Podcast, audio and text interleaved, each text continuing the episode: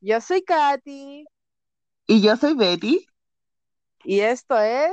K-Podcast.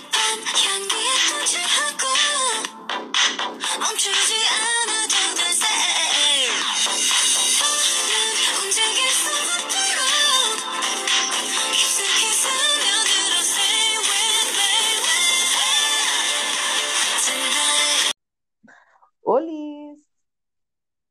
¡Olis! ¿Cómo estás, Betty? Bien, ¿y tú? Bien, también. Oye, ¿hace cuánto que no grabábamos? ¿Como 2 semanas? ¿3 semanas? ¿4 semanas? ¿Un mes? Más o menos, 2, 3 semanas. No, no es más de un mes. Unas 2 semanas más o menos, pues. ¿En serio? Oh, tengo pésima memoria. Bueno, es que la semana pasada íbamos a grabar, pero al final dijimos no, porque como que internet estuvo un asco a nivel nacional, entonces dijimos no, mejor que no. ¿Para qué vamos a grabar? Sí, es verdad. No nos vamos a arriesgar a grabar o perder la grabación o que se escuche mal. Porque hay que decir que lo intentamos. Estuvimos harto rato grabando y como que se cortaba solo. Sí, dijimos ya.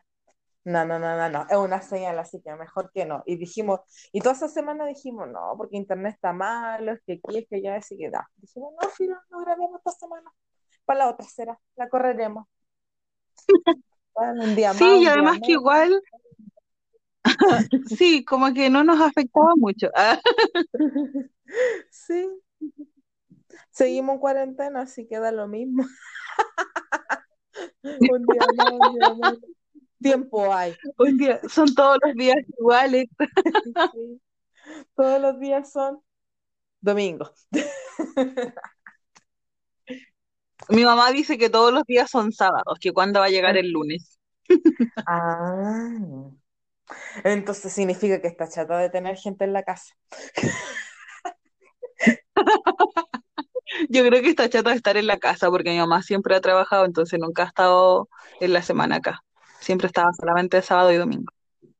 Sí, la entiendo, porque a pesar de que al principio de esta cuarentena, al menos en mi caso, como que uno dice, ah, qué bacán, pues, igual tengo más tiempo, hago más cosas, pero siento que ha pasado tanto tiempo que ya necesito aire. Necesito ir a darme una vuelta. Es que ha pasado mucho tiempo. Sí. De hecho, hoy día me di cuenta, porque nos mandaron un correo del trabajo, que llevo 2 meses teletrabajando. ¡Oh, caleta! Es que sí, pues estamos a 18 de mayo. Sí, yo dije, oh my God, feliz aniversario de teletrabajo, qué weá.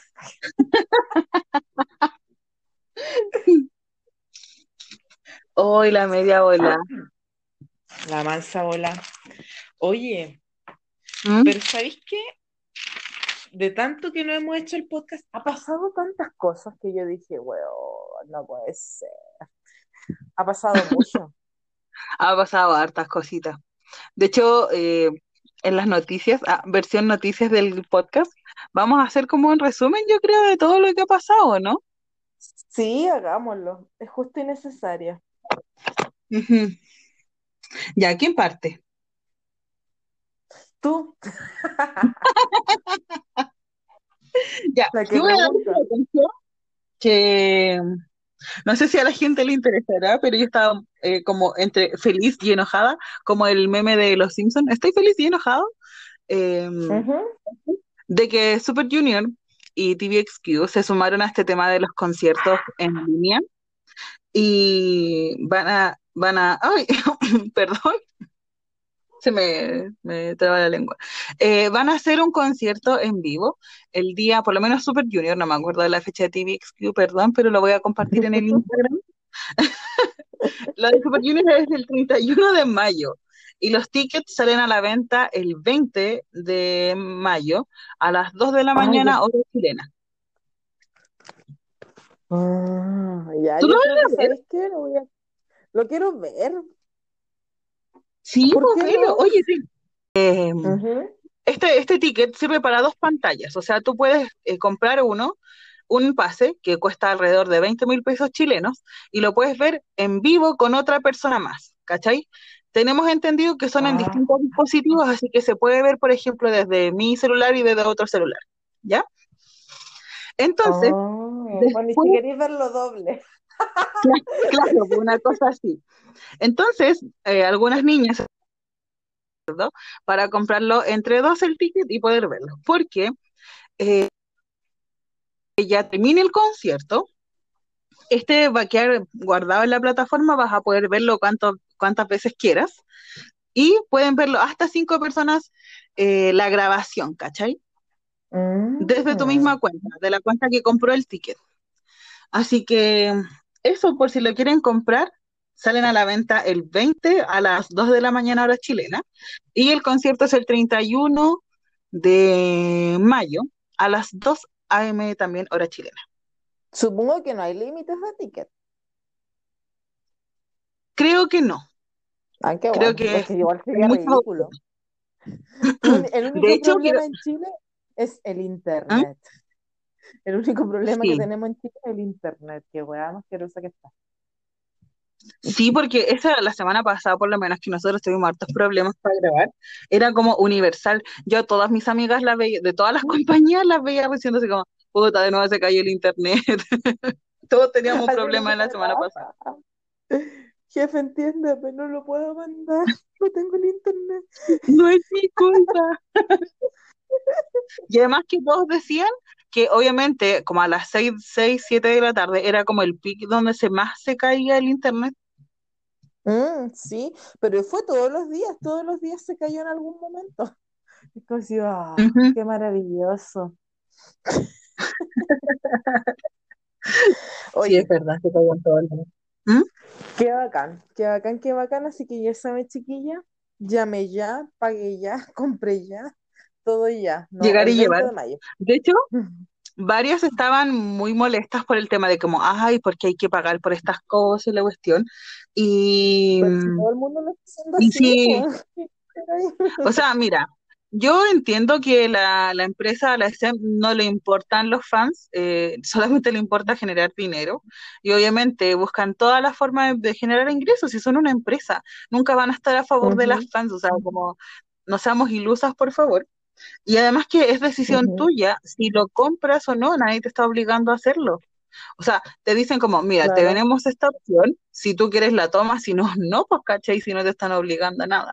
Lo que sí, la SM cuando sacó este mismo tipo de concierto para los niños de NCT, puso como un resquicio ilegal.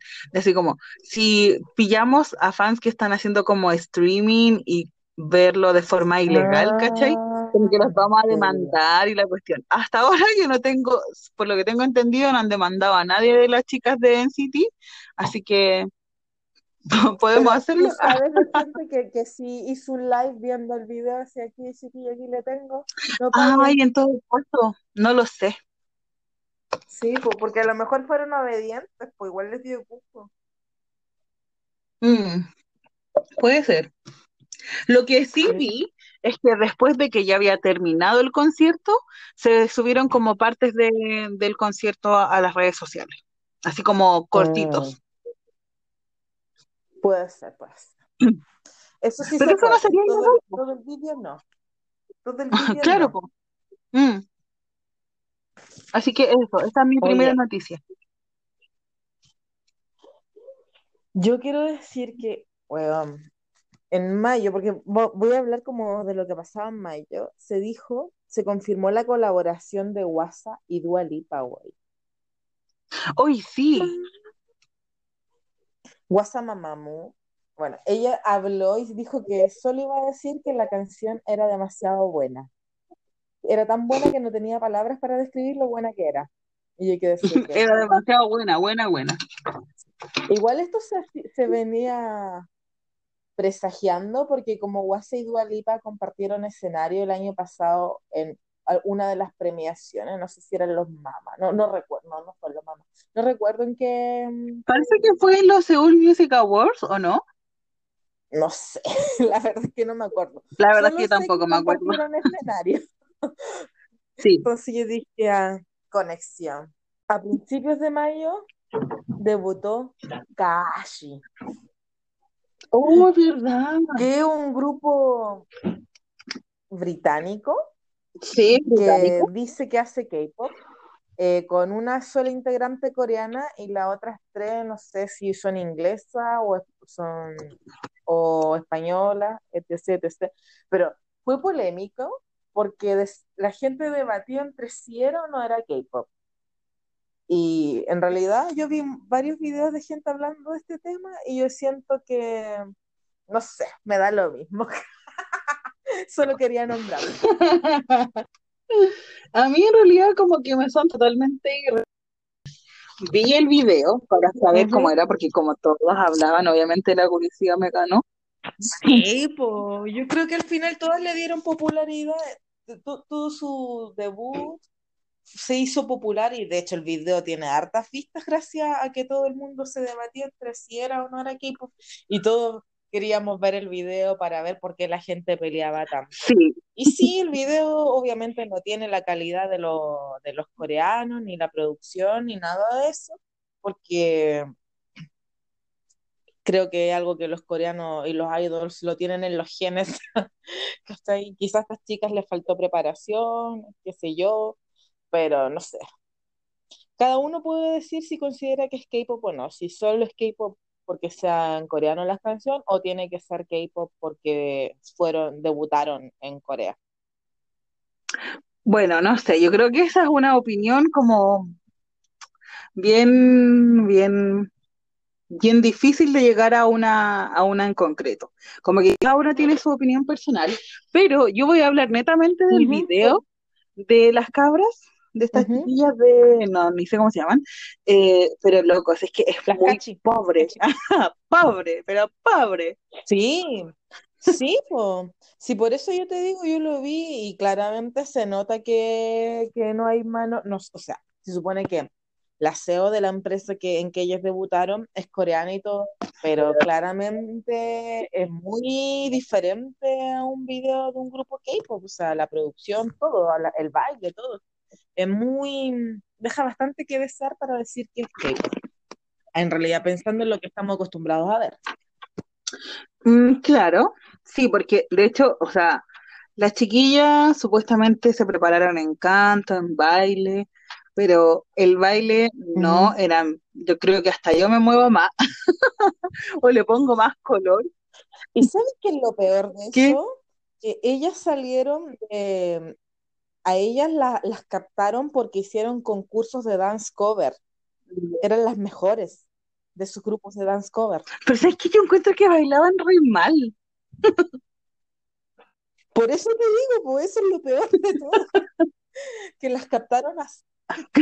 Claro, las captaron como algo, pero las locas bailaban, o a lo mejor estaban nerviosas por la grabación o algo así, pero no demostraron su talento para nada. No. Y solo eso vamos a decir de Kachi. Así sí, que solo eso. Se acabó con Kachi. Adiós. Manden fruta. Adiós. Oye, por fin la gente pudo disfrutar de la colaboración de Suga, BTS y IU, que weón, fue un éxito en Melon. H se llama la canción. Ya, yo no la he escuchado, pero como que vi así como... vi varias noticias y todos dijeron que así como horas de haber sido lanzada la canción, ya estaba como en los primeros lugares en Melon Music. Yo dije, wow. No sé, no me interesa realmente ese tema.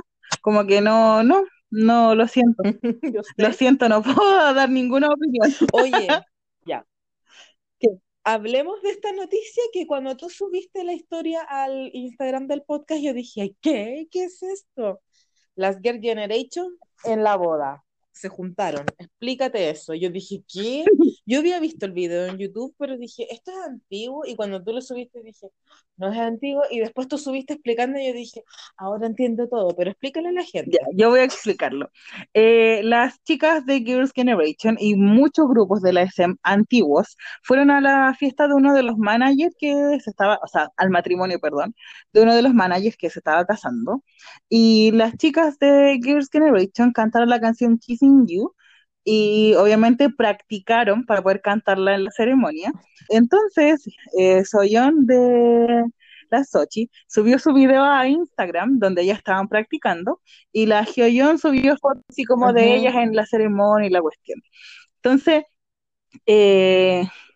por eso se rejuntaron las chicas para cantarle la canción al manager en la boda, y le salió tan lindo. Y estaban todas así como súper, súper emocionadas, porque obvio, o sea, yo creo que todas las chicas fans de Girls' Generation las son, ¿no? ¿Cómo te dije que se decía la otra vez? Ya no me importa. Como Swan, algo así. Era como... ya no importa. Sí, las chicas, las fans de la Sochi, y estábamos todos como revolucionadas porque dijimos como, oh, puede ser la antesala de un futuro comeback, pero al final no quedó en nada, solamente se juntaron para el matrimonio de uno de los managers. Así que en él no se emocionen. Rompan sus corazones de nuevo. Oye, estuve leyendo que Taeyang de Big Bang va a aparecer en Gloria y Majestad en un documental que preparó, que fue como la antesala de su enlistamiento en el servicio militar coreano. ¿De verdad? Y se llama White Knight, sí. Oh. Y no sé, yo pensé que lo iban a sacar en YouTube Originals, ¿sí? Y no, pues parece que lo van a transmitir en las plataformas coreanas. Así que... perdón por la poca información, pero si googlean, de más que lo encuentran. Ah, ya, yo no tenía idea. Pero igual bacán. Y creo que habla también ahí de por qué eligió casarse con su señora y varias cosas sabrosillas. Uh-huh. Bueno, para las VIP, que yo creo que sabrosillas para quienes son fan del artista. Claro, que les gusta saber esas cositas. Uh-huh. Mm. Oye, ¿tú cachaste? Esto es una pregunta. Hay un musical que se llama Jamie, ¿sí? Que van a estrenar, que... ¿Cachaste que se trata como... o sea, no sé bien de qué se trata, pero que los actores subieron como en el flyer, están todos bien queer, bien maquillados, bien queer, así como... no sé decir transvestidos. No sé. Ay, no sé. Me estoy confundiendo de musical. ¿Cómo se llama? Espérate. Jamie. Ah, es Everybody Talking About Jamie. Que el musical se llama Jamie. Ah. Como Jaime. Sí. Y está... estos chicos, no, escúchame, soy pésima con esta wea con los nombres, perdón, pero es Yo Won, no estoy segura, Ren de Neo S, MG de Astro, Shin Yo Yu, y eso, que pensé que era de algún grupo, pero me llamó la atención porque los vi a ellos y estaban todos bien maquillados, así bien queer, y dije, oh, qué bacán, me gusta. Mira, ¿sabéis qué? No tenía idea. Lo googleé y dice que es un musical inspirado en el documental de televisión del 2011, Jaime, Drag Queen a los 16 años. Ah, por eso estaban bien drag. Yo dije queer y la palabra era drag, pero me gustó que se vean así y se vean bonitos, weón. Sí, así que, ¡oh, loco, qué buena! Me gusta. ¿Cierto? Sí. Me encanta. Eso es como un tema más contingente, porque en Chile, el 17, antes de ayer, se celebró como el día de la como tolerancia. Uh-huh. Lo que pasa es que en el año 1990, el 7 de mayo, la OMS... oído, oreja y ojo, porque viene el comentario histórico con B. Así que, ahora... ya. Se me olvidó lo que... Ah, ya me acordé. Lo que pasa es que el 17 de mayo del 1990, la OMS saca de sus listas de enfermedades el ser homosexual. Entonces, por eso se celebra como el día donde todos somos iguales, se podría decir. Por eso es el 17 de mayo. Sí. Así que por eso dije yo que era un comentario contingente, porque hoy día estamos a... Sí, hoy día 18. Sí, estamos a 18. Estamos 18 de mayo. Y me gustó que hicieran un musical así, me gusta, me encuentro que es bien contemporáneo los temas. Me gusta que las Asias, en general las Asias, hay un solo continente asiático, pero que se esté abriendo a estas temáticas. Sí, yo igual, porque si es un musical, es algo que va a llegar a mucha gente, porque Corea es un país de ir a ver musicales, de ir al cine a ver películas nacionales, muy, muy, muy cultural. Entonces siento que va a llegar a público que quizás no se lo esperaba y a lo mejor le llama la atención y logran abrir un poquito más el pensamiento.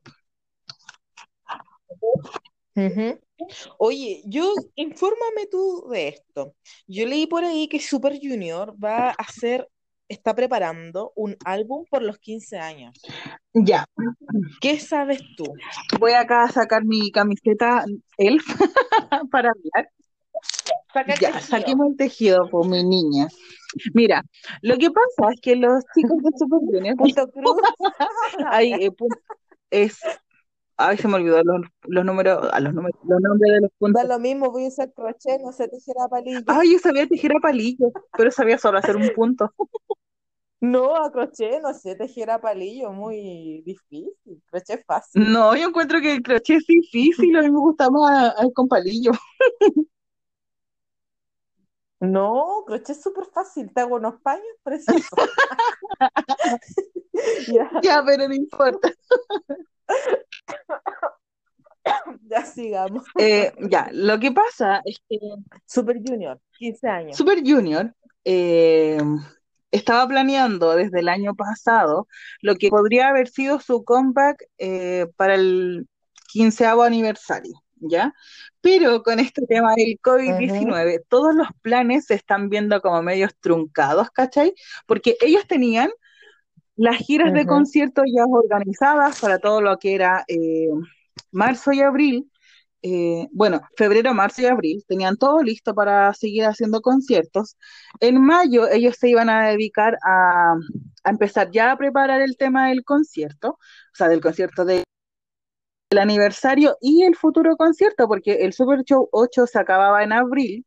Creo que la última fecha que iban a hacer iba a ser como la primera semana de mayo, que iba a ser el encore del Super Show 8, y vayan a empezar con todo el tema de la preparación para el nuevo álbum, la celebración de los 15 años y el Super Show 9.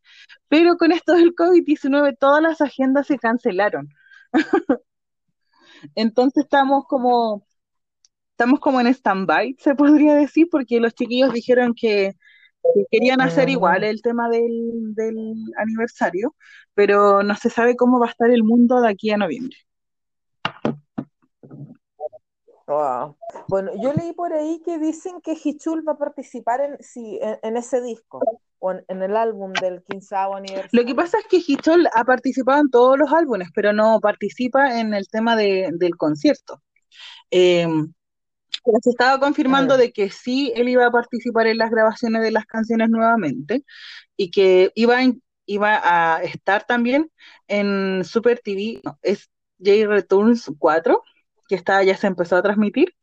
También iban a confirmar que él iba a participar en algunos capítulos. ¡Qué fome!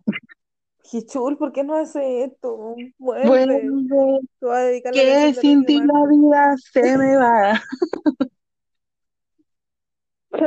Se me va.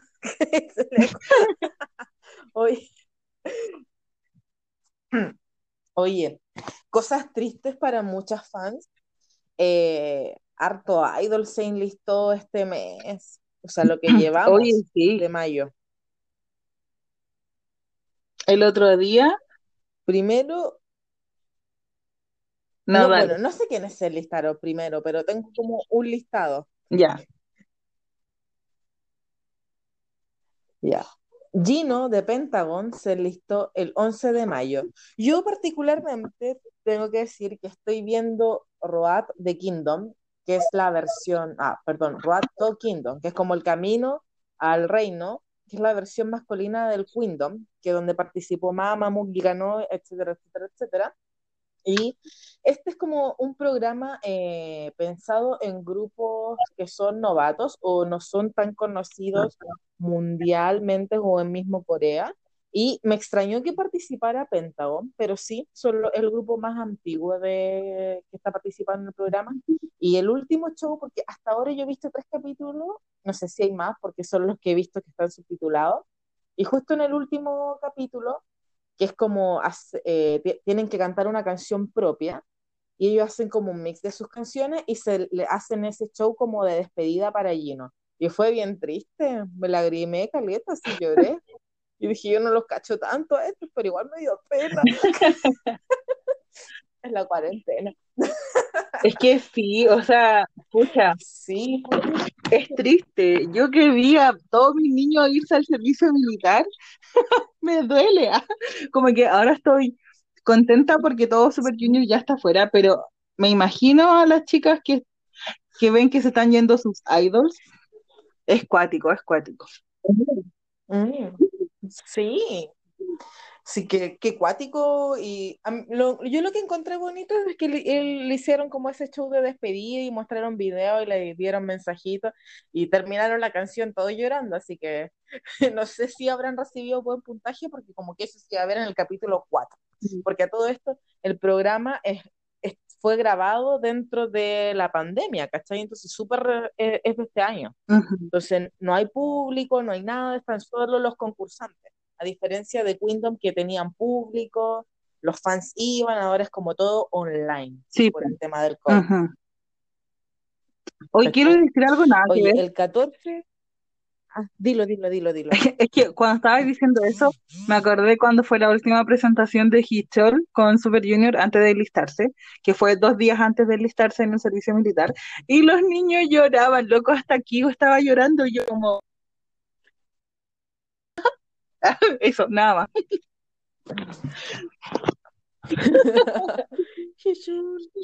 O es que aparte que recuerda que en un momento Super Junior eran muy pocos en el escenario. Loco, sí. De haber sido tanto, en un momento actuaron 4 como Super Junior. De hecho, 4, weón. Esa vez cuando se presentó, fue para un SM Town en Japón, cuando se presentaron los 4, que se presentó Hichol, Ituk, Shindon y Yeson, creo que estaban. Puedo estar equivocada, no, parece que eran ellos los que estaban presentándose. Y no sé si fue Chol o Ito que dijo en el mismo escenario, como, presentarnos nosotros 4 Super Junior, porque, o sea, somos 4, me da pena ver este escenario, pero fue para como darle un mini regalo a las fans que habían ido al concierto y la cuestión. Bueno, y solo para recordar la gente que no sabe si es cierto o no lo que dice la Betty, es cierto porque de hecho ellos en ese retorno cuando salió el Q del servicio, como que aparece esa frase donde están los 4 en el escenario y dice, no sabíamos si presentarnos o no, solo nosotros 4 y bla bla bla, y así como, ¡oh! Lágrimas, es verdad. Lágrimas. Oye, antes de ir con otro tema, tengo un reclamo de Road to Kingdom. ¿Por qué? ¿Por qué? Porque a los cabros le hicieron una prueba que decía, elijan la canción del rey y preséntenla. Era como de un grupo mayor que ellos y que haya como marcado en la historia del K-pop. Y ninguno hizo una canción de Super Junior. Y no solo de Super Junior, tampoco estaba Big Bang. Y yo dije, ya, si no está Super Junior, por último Big Bang, porque... no sé, de repente a los cabros les gusta más, que no sé, Big Bang son más rudos, qué sé yo, bla, bla, bla. Y no, ni siquiera Big Bang. Y me decepcioné. Yo dije que no saben nada de K-pop.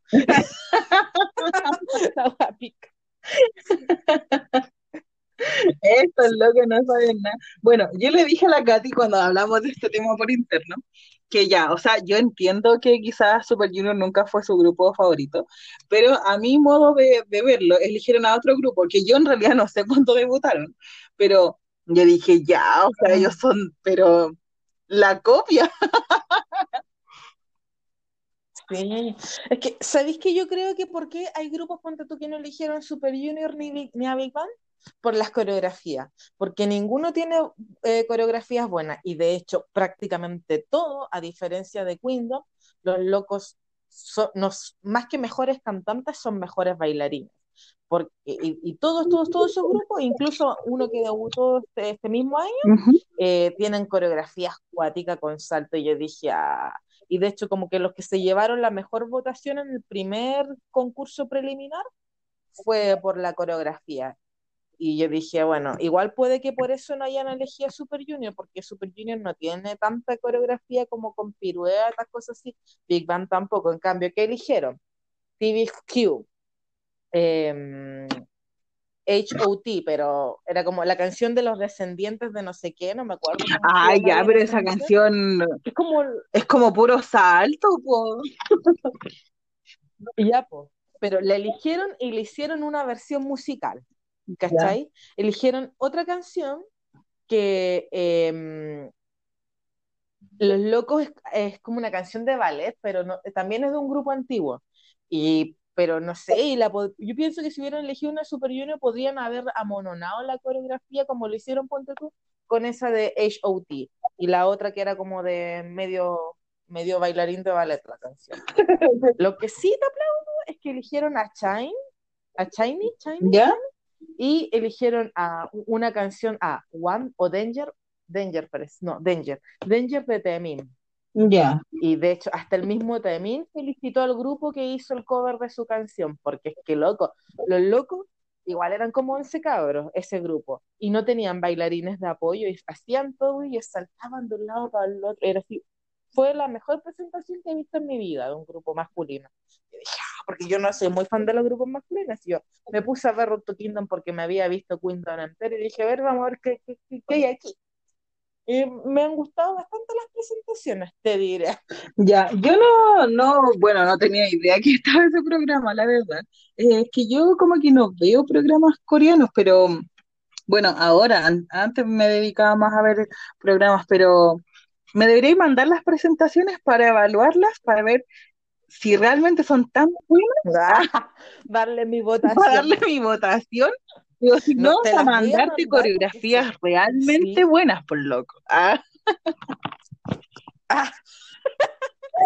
Yo lo que sí pensé que alguno iba a elegir a EXO, BTS, como que trataron de no elegir grupos como que están vigentes. De eso me di cuenta. Pero es que porque no están tan activos. Pero es que si hablaban como de, no sé, de reyes, según yo, tendrían que haber elegido a la primera o la segunda generación, que son los que llevan más tiempo. Uh-huh.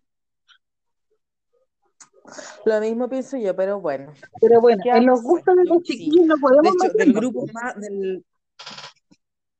Sí, pues, y pienso que del grupo más chico, el magnae del grupo que debutó todavía va al colegio, po. Es una guagua. Pobre cabro, explotación infantil, qué pena. De hecho, no sé si fuiste tú la que me mandó una noticia donde decía que SM había como contratado de trainer a un cabro de 11 años. Quizás fui yo, no lo sé. No sé, pero alguien me mandó esa noticia y ella estaba a la persona. Pero me suena. Parece que me lo mandó. No, parece que no fuiste tú, parece que fue otra amiga. Porque ella estaba, me acuerdo que estaba como indignada porque tenía 11 años y yo le dije así como, oye, niñitos de NCT Dream debutaron como con 13 años. Solo impactó su cumpleaños número 10. Y después se gradúan. Sí. Qué horrible, güey. Oye, volvamos a lo triste. Sigamos con quienes se listaron. Suho de EXO. Suho. ¿Cómo le decís tú? Suho, ya. Suho de EXO se listó el 14 de mayo. Y lo más chistoso es que a principio de año sacó una canción como solista. Sí. Es que es como que hay cachado que la técnica es que saque algo como solista y que se dentre. Es que yo creo que es como para darle un regalo a los fans. Hasta 2 años más. Ah, sí, Así sí, como, sí, puede ser, espérenme puede ser. durante 2 años y escuchen esta canción que les regalé para ustedes. Volveré. Volveré. Porque, oye, y también se listaron... perdón, estoy hablando demasiado, obvio, perdón.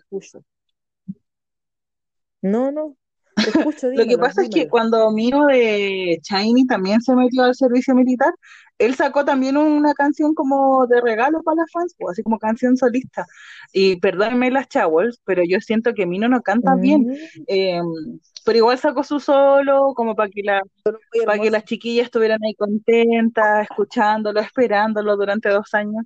Yo creo que esa es la técnica que está ocupando la SM ahora, como para que no se olviden de sus cabros. Mm. Yo creo que sí, pero igual que bueno que lo hagan. Sí, pues sí, no es malo. También se listaron, sí, pues es una buena técnica. Mm. Se listaron 2 chicos de B2B. No sé si los voy a decir, obviamente los voy a decir mal. Sung Jae, ¿puede ser? ¿Te suena? No sé. Yo creo que sí. Sí, es Sung Jae. Sung Jae. Él. Ah, no. Sung Jae es la de Wonder Girls. Ah, ya, bueno. Me equivoqué, perdón. Según yo lo estoy diciendo como veo que está escrito, Sung Jae o Sung Jae. Y el otro es Yoon Sik. Ya. Así se escribe. No era el pololo, o sea, el marido de Joy en We Got Married. Mira, yo vi ese We Married, pero no recuerdo. Mucho tiempo. Cuando las vestían como campanitas, las Red Velvet, muchos años de eso, pues, mi niña. Pucha, sí. Oye. Quiero decir una cosa, que me di cuenta yo de viendo Kingdom y ahora viendo Road to Kingdom, que tienen grupos de la Cube Entertainment. Que al parecer la Cube Entertainment no contrata productores para que le hagan las canciones a su gente, a su grupo. Ellos mismos producen todo. ¿De verdad? Los cabros de los grupos. Sí, porque ponte tú, la niña de G-Idol, o como lo decís tú, dile el nombre que dices tú. G-Idol o Idol, ellos... ¿Cómo? Yocha Idol. Ellas.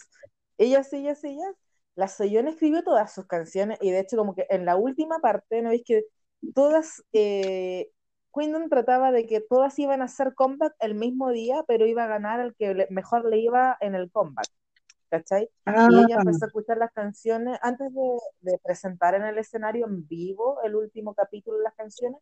Tenían que escuchaban 30 segundos de la canción y ella escuchó un poco de la otra canción y decía, los productores no tienen corazón, no sé qué, bla, bla, bla. Y ella hacía todo. Y de hecho me estoy dando cuenta que los cabros de Pentágono en la misma lecera hacen todo ellos mismos, solitos. Oh, no tenía idea. O sea, me enteré que esta niña, la Hyoyeon, es la líder, ¿cierto? De Yocha Idol. Sí, es la líder. Me enteré porque fue a Weekly Idol y ahí dijo el tema de que ella componía las canciones. Pero no cachaba que ella como que había hecho el disco completo. Sí. Y por lo que me di cuenta, Pentágono es de los mismos. Igual que bueno, pero qué estrés para ellos. Entonces, como que de repente, si están mucho rato en hiatus, es porque no han tenido ideas nomás. Y al parecer, G-Idol solo ha tenido hartas canciones y ha hecho harto comeback gracias a la Hyoyeon y sus canciones. Sí. De hecho, hay una canción de CLC que ella la escribió y la cantan CLC, que es otro grupo de la Cube Entertainment. Oh, no tenía idea. Sí. Oye, otras cosas, esto es muy cuático, que yo creo que todo Blink lo estaba esperando hace mucho tiempo. YG sacó del sótano a las Blackpink y dijo que van a tener por fin su primer álbum completo, loco. Por fin. Sí, de hecho yo me acordé de ti cuando vi la noticia porque yo dije, la Katy va a estar contenta porque las Blackpink ya no van a estar en el sótano. Pero lo que entendí que el comeback va a ser como como pausado, o sea, como parcializado. Primero van a sacar una canción como... Va a ser por partes. Sí, por partes. En mayo, junio y julio, y después en septiembre van a sacar el disco completo de álbum de estudio.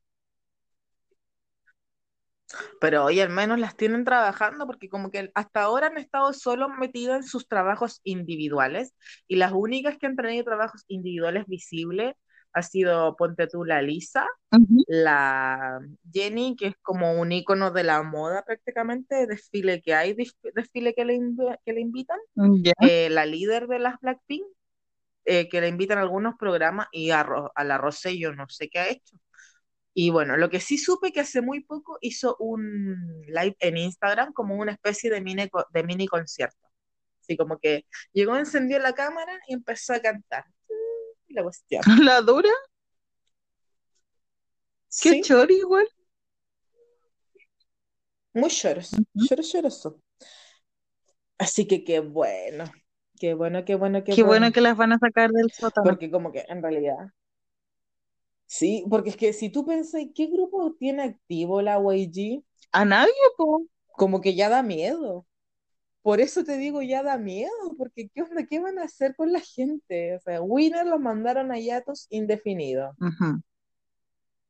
iKON hizo comeback y no se ha sabido nada más de iKON, así como que ya, ¿qué pasó? ¿Dónde están? Como que al final la gente se olvida de los grupos, ¿cierto? Como que, weón, ¿cuál es su estrategia? Sacar grupos, reventarlos y después adiós. Qué lata. Qué fome. Qué lata por los fans. ¿Sí? Qué lata por los fans y por los pobres cabros, po, sí, que están trabajando. Sí, pues además que, bueno, si les sacan el jugo es porque tienen tanto potencial que es como que te aburriste de explotar a los cabros y ya no les vaya a dar más pega, o que, bueno. Hay que decir que la Jenny estuvo enferma, así como que habían unos vídeos, unos live donde ella salía con muletas. ¿De verdad? Y de hecho, hicieron como... se empezó a rumorear antes de que YG confirmara el tema del disco, del comeback de Blackpink, porque como que hicieron un live, estaban en una sala de grabación, estaba G-Dragon y estaba la Jenny con las muletas. Y la Jenny también está en un proyecto que se llama Gentle Monster, como una especie de casa, como casa muñeca, una wea muy, muy artística, y es como que organizado por ella, es como que representa a ella y su dote artístico o lo que sea. Y también dicen que en la inauguración de Gentle Monster ella estaba con muletas. Oh. Sí, quizás que le habrá pasado a la Jenny. Claro, a lo mejor tenía algún problema en su patita, en su piecito, un esguince, algo así. Pues encima me da pena porque son tan flacas esas cabras, weón, sí, como que se quiebran, no se reparan nunca. Yo siento que uno las toca y se quiebra, las pobres cabras. Perdón que lo diga, pero es que es verdad, así como que lo primero que pienso. Mira la Wendy, ponte tú. Ay, Wendy, sí. Pensemos en la misma pobre Wendy. Que todo esto, que yo creo que ahora la Wendy está mucho mejor porque salió la parte 10 de un OST donde colabora Wendy y Zico para The King de Eternal Monarch. Ya. Pero es una grabación. Así que supongo antigua. Que si la Wendy lo grabó. Es que salió hace poco, ¿cachai? Hace poco lo lanzaron. Espero que sea de este año y no del año pasado. Ya. Yo para ponerme a pensar que la Wendy está bien. Yo preferiría que sea del año pasado. Sí, porque... Bueno, o sea, yo obviamente... escuché y dije, qué bueno tener noticias, o sea, una wea muy estúpida, pensé, qué bueno tener noticias de la Wendy, significa que si salió esto está mejor, pensé así. Claro, pues, o sea, cada una vez lo ve de una forma diferente, pues, pero yo preferiría que la loca no estuviera trabajando en nada, así, ni siquiera para lo OSI. ¿Cachai? O sea, yo lo veo como de esa forma, pero igual si es que lo grabo este año, igual está bien saber cómo, ya está, se siente un poco mejor, pero a mí no me gustaría que sea de este año, prefiero que la hayan grabado el año pasado. Aunque siento que lo único bueno que ha hecho la SM es como proteger a Wendy, que no se hayan visto fotos ni de ella ni de su accidente, ni que no se haya visto a Wendy deambular por ningún lugar después del accidente o con moretones y toda esa cuestión tan morbosa. Ah, claro. Así que como que la única wea que le aplaudo a la SM Entertainment es cómo ha manejado el asunto de Wendy. Sí, es verdad. Prefiero mil veces que estén en anonimato y que no hayan salido ninguna fotos morbosas del Dispatch, de Zombie y todas esas páginas desgraciadas, como porque en realidad es puro morbo, pues mofarse de lo que le pasó a la pobre cabra. Sí. Así que ya, está bien. Sí. Oye, continuemos con Red Velvet. ¿Ya? Joey está preparando una colaboración con Cratch, que es un cantante solista que pertenece a P-Nation, sello del Gangnam Style. Del PSY, PSY, del Gangnam Style, sí. Y es un single digital que se llama My Day. Así que próximamente solo en cines. Esperen por él.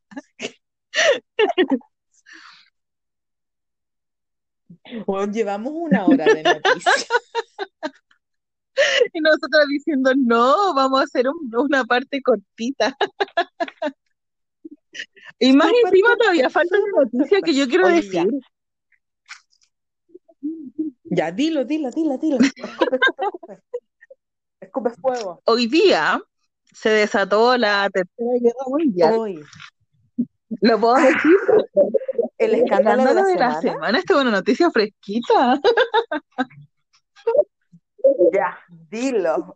Claro. Ya. Yo hoy día me desperté tranquilamente y empecé a ver que había mucho bardo en Twitter, para variar. Como siempre. Bueno, la cosa es que en Dispatch está noticias de farándula de Corea del Sur. Informó que 4 chicos de la 97 Line, no sé cómo se dice en coreano o en inglés esa line, donde está Jungkook de BTS, un Woo de Astro, Hyoyeon de NCT y Lichil, y me falta uno. Mingyu. Ah, el de Seventeen. Según Mingyu de Seventeen. Sí. Habían ido el 25 de abril a almorzar y en la tarde se habían ido como a un bar, a una, no sé, una de party en Itaewon. Música de antro nocturno. Claro, deberíamos tener esos efectos para cuando grabamos, loco.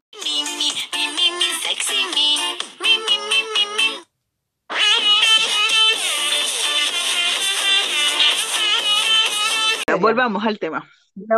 25 de abril. Sí. Se juntaron.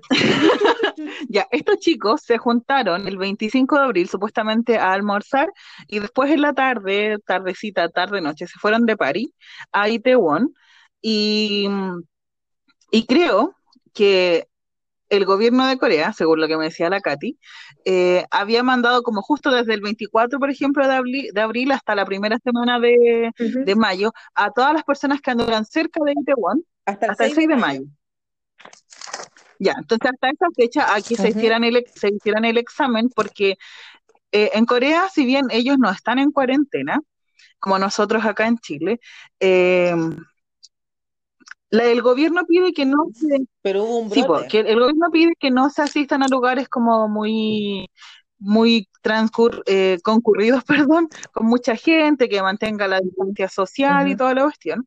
Y justo una semana antes o durante esa misma semana se comenzaron a informar nuevos casos de rebrote del COVID en Corea. Y de un día a otro subieron mucho los contagiados, entonces el gobierno estaba haciendo un llamado. Y justo esta semana, que estos chiquillos andaban por ahí dando jugo, les tocó hacerse el examen, todos dieron negativo. Así que eso, pues, hoy día era el escándalo de la semana porque estaban todas las fans de estos grupos como atacando a Dispatch por dar información falsa y no, amiga, la información no es falsa porque las empresas salieron aclarando, o sea, salieron diciendo en realidad que las cuatro empresas dijeron lo mismo, que los cabros se habían juntado, pero que se hicieron el examen, ya porque todos los mandan a reflexionar sobre sus actos un poco irresponsables por el tema de que por la pandemia que se está dando en el mundo, igual ellos fueron un poquito irresponsables. A mi modo de ver, fueron súper irresponsables. Sí. Sí. El tema es que, ¿por qué es tan terrible esto? Porque claro, dependiendo de quién lo mire, puede decir, oye, pero si en realidad no es tan, puede que sí, puede que no.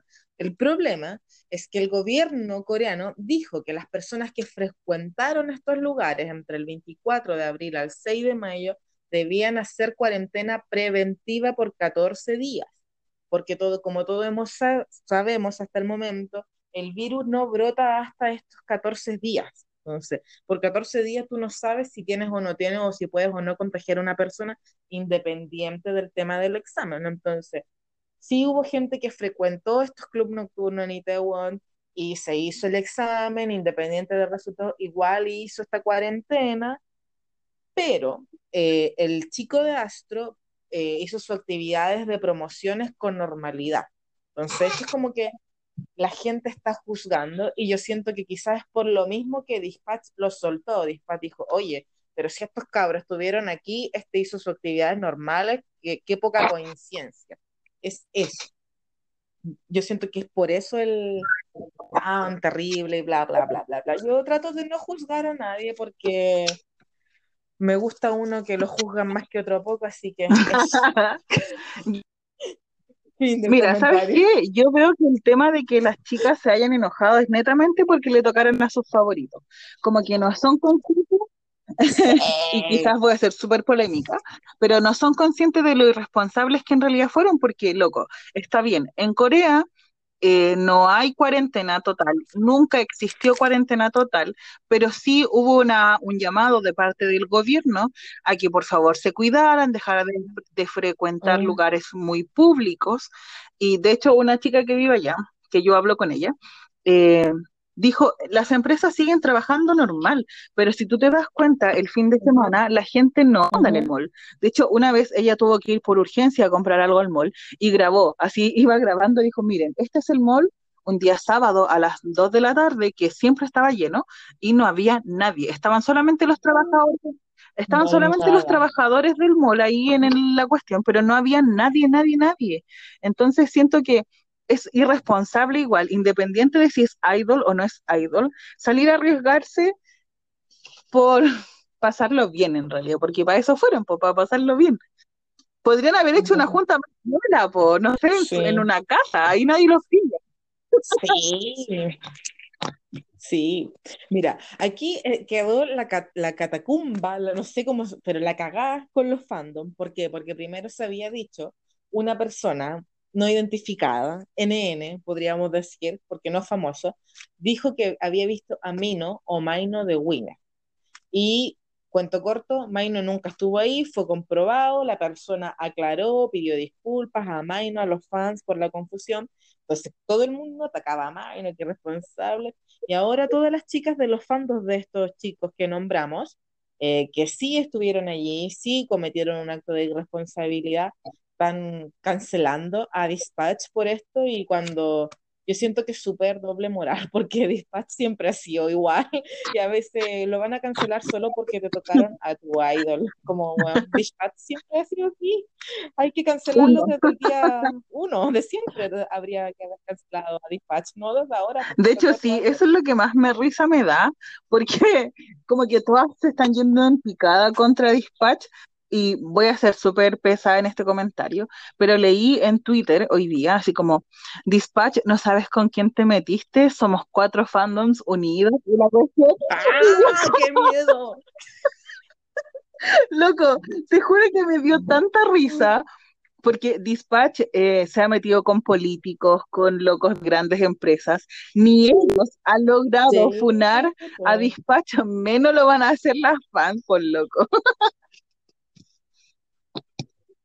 Habían unas que decían así como en Twitter, oye, ¿no les parece raro que Dispatch haya dicho esto cuando hoy día se daba a conocer el rostro de la cabeza de este chat de los Nighty Room, de esta red como de pedofilia y pornografía por chat? ¿Cachai? Entonces como que todo. Mira, así ya... Yo en eso igual le encuentro un poquito de razón, porque coincide. Pero siempre es que por así. Eso, coincidentemente, los escándalos súper grandes que han habido en Corea, por ejemplo, con el tema de la expresidenta, del tema se me acaba de olvidar esta cuestión, del tema de los colegios para idols en Seúl, no sé si tú te acordás de esa cuestión, todas las noticias como polémicas que involucran a gente muy importante, siempre sale otra noticia como de la industria del entretenimiento que acalla esta noticia importante y que todos deberían saber en realidad, pues. Entonces yo siento que sí, puede ser por eso también, pero es como loco, o sea, eso es lo que han ocupado durante toda la vida y no lo van a cambiar ahora, y justo les tocó a estos cabros que andaban paseando en Itaewon, pues, ¿cachai? Le podría haber tocado cualquiera ídolo en realidad. Quiero terminar con polémicas, con otra polémica. La última polémica. ¿Ya? ¿Cuál? La última polémica es J-Park. Ya tú sabes. Ya. Primero, algo que pasó hoy día. Algunas personas, no sé quién, cómo, ni cuándo, crearon un hashtag diciendo como que J-Park estaba muerto, así como RIP J-Park, una wea así. Y mucha gente pensó, ¿qué? ¿Está muerto J? Así, pensando que J estaba muerto de verdad, así. X, una wea muy tonta. Ya, pero como que lo estaban funando, ¿no? Sí, era como una funa, pero nadie entendía por qué chucha, así, a pito de qué. Yo, después como que claro, caché el tema de la noticia y Itaewon, dije... puede que sí, que sea con esto, que quieren desviar la atención con esto. Entonces, todo a Jay Walker, defensa de Jay, chunchurun, capa. Porque, weón, en serio, ya no hayan por qué funarlo. Yo ya no sé. Yo de verdad ya no sé. Como que yo me rendí. Habían varias niñas que decían, oye, pero ¿por qué funan esta vez a Jay? Para mí me gusta tanto. Yo le escribí a las niñas. Me di la paja de contestar cada tweet y decir, pero amiga, si te gusta... es independiente de una funa, no deberías dejar de seguirlo porque los funes no, porque en el fondo es decisión de cada persona, po. Y las funas son como perspectivas de otros, porque ponte tú, las funas que le han hecho a Jay son por cosas que él ha hecho y que supuestamente lo definen como persona, que ponte tú, darle me gusta a una foto de Chris Brown, que Chris Brown, el huevón que le pegó a Rihanna, tuvieron una relación y la maltrató, ¿cachai? Un maltratador, pero el weón le gusta al Chris, el Jay siempre ha dicho que le gusta a Chris Brown como artista porque crecieron prácticamente en la misma ciudad y fue su icono musical, ¿cachai? Lo mismo le pasó a Ailee cuando se encontró con Chris Brown y se tomaron una foto en los Grammy, a la Ailee igual la fueron a funar en la página, y a su Instagram, y la Ailee dijo, bueno, yo no tenía idea lo que había hecho este tipo, o sea, a mí me gusta como foto, y me gustó, sí, no sé si Ailee habrá borrado las fotos, pero cuando pasó la polémica, Ailee mantuvo las fotos en su Instagram, no sé si ahora las habrá borrado, ¿cachai? Entonces, por cosas de este tipo, como que los fuman y supuestamente que el definen como es como persona, yo siento que no, ponte tú, y la última funa, que es la reina de todas las funas, que pasó hace un 2 semanas atrás más o menos, que fue cuando Jay hizo esta dinámica del Ask J-Park, que es como háganme una pregunta, y unas fans hicieron un edit de Jay con las piernas de Lisa de Blackpink en un en un video, porque ella tiene en YouTube su página, una cuenta que es Lily Film, que es donde sube sus videos bailando canciones de otros artistas, ¿cachai? Y claro, sale como el torso de Jay con el trasero y las piernas de Lisa, y yo en realidad cuando vi las fotos, no caché que decía Jay con las piernas de Lisa, porque la foto dice eso, y Jay posteó así como, mierda, mis piernas son mejores que eso, una wea así, y quedó la cagada. Yo primero no había cachado de quién eran las piernas, después me dicen de Lisa, después veo bien la foto dice que eran de Lisa, pero podrían haber sido las piernas de cualquier Lisa, ¿cachai? No solamente de esa Lisa.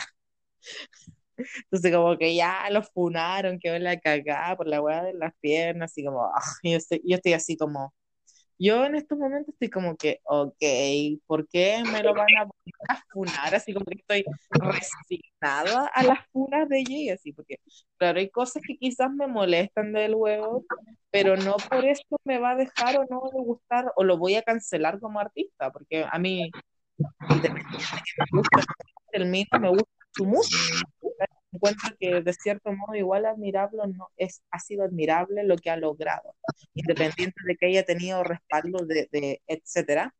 Pero eso quería decir. Gracias por escucharme.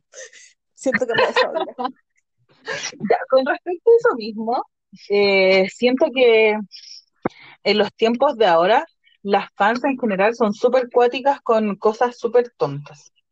Onda, ¿quién asegura que Jay Park leyó bien la foto y vio que decía que eran de la Lisa? No, pues loco, en volar no lo vio. Y bueno, yo vi dos veces la foto y no caché que decía en la foto que eran de Lisa, las piernas de Lisa. Y después como, de Lisa, porque todos decían, las piernas de Lisa de Blackpink. Y yo miraba la foto y decía, ¿y por qué estas van a ser las piernas de la Lisa? Y como pensaba. Y no había cachado que la foto lo decía, güey. Yo creo que allí le pasó la misma, güey, que a mí. Sí, es que puede ser, pues, loco.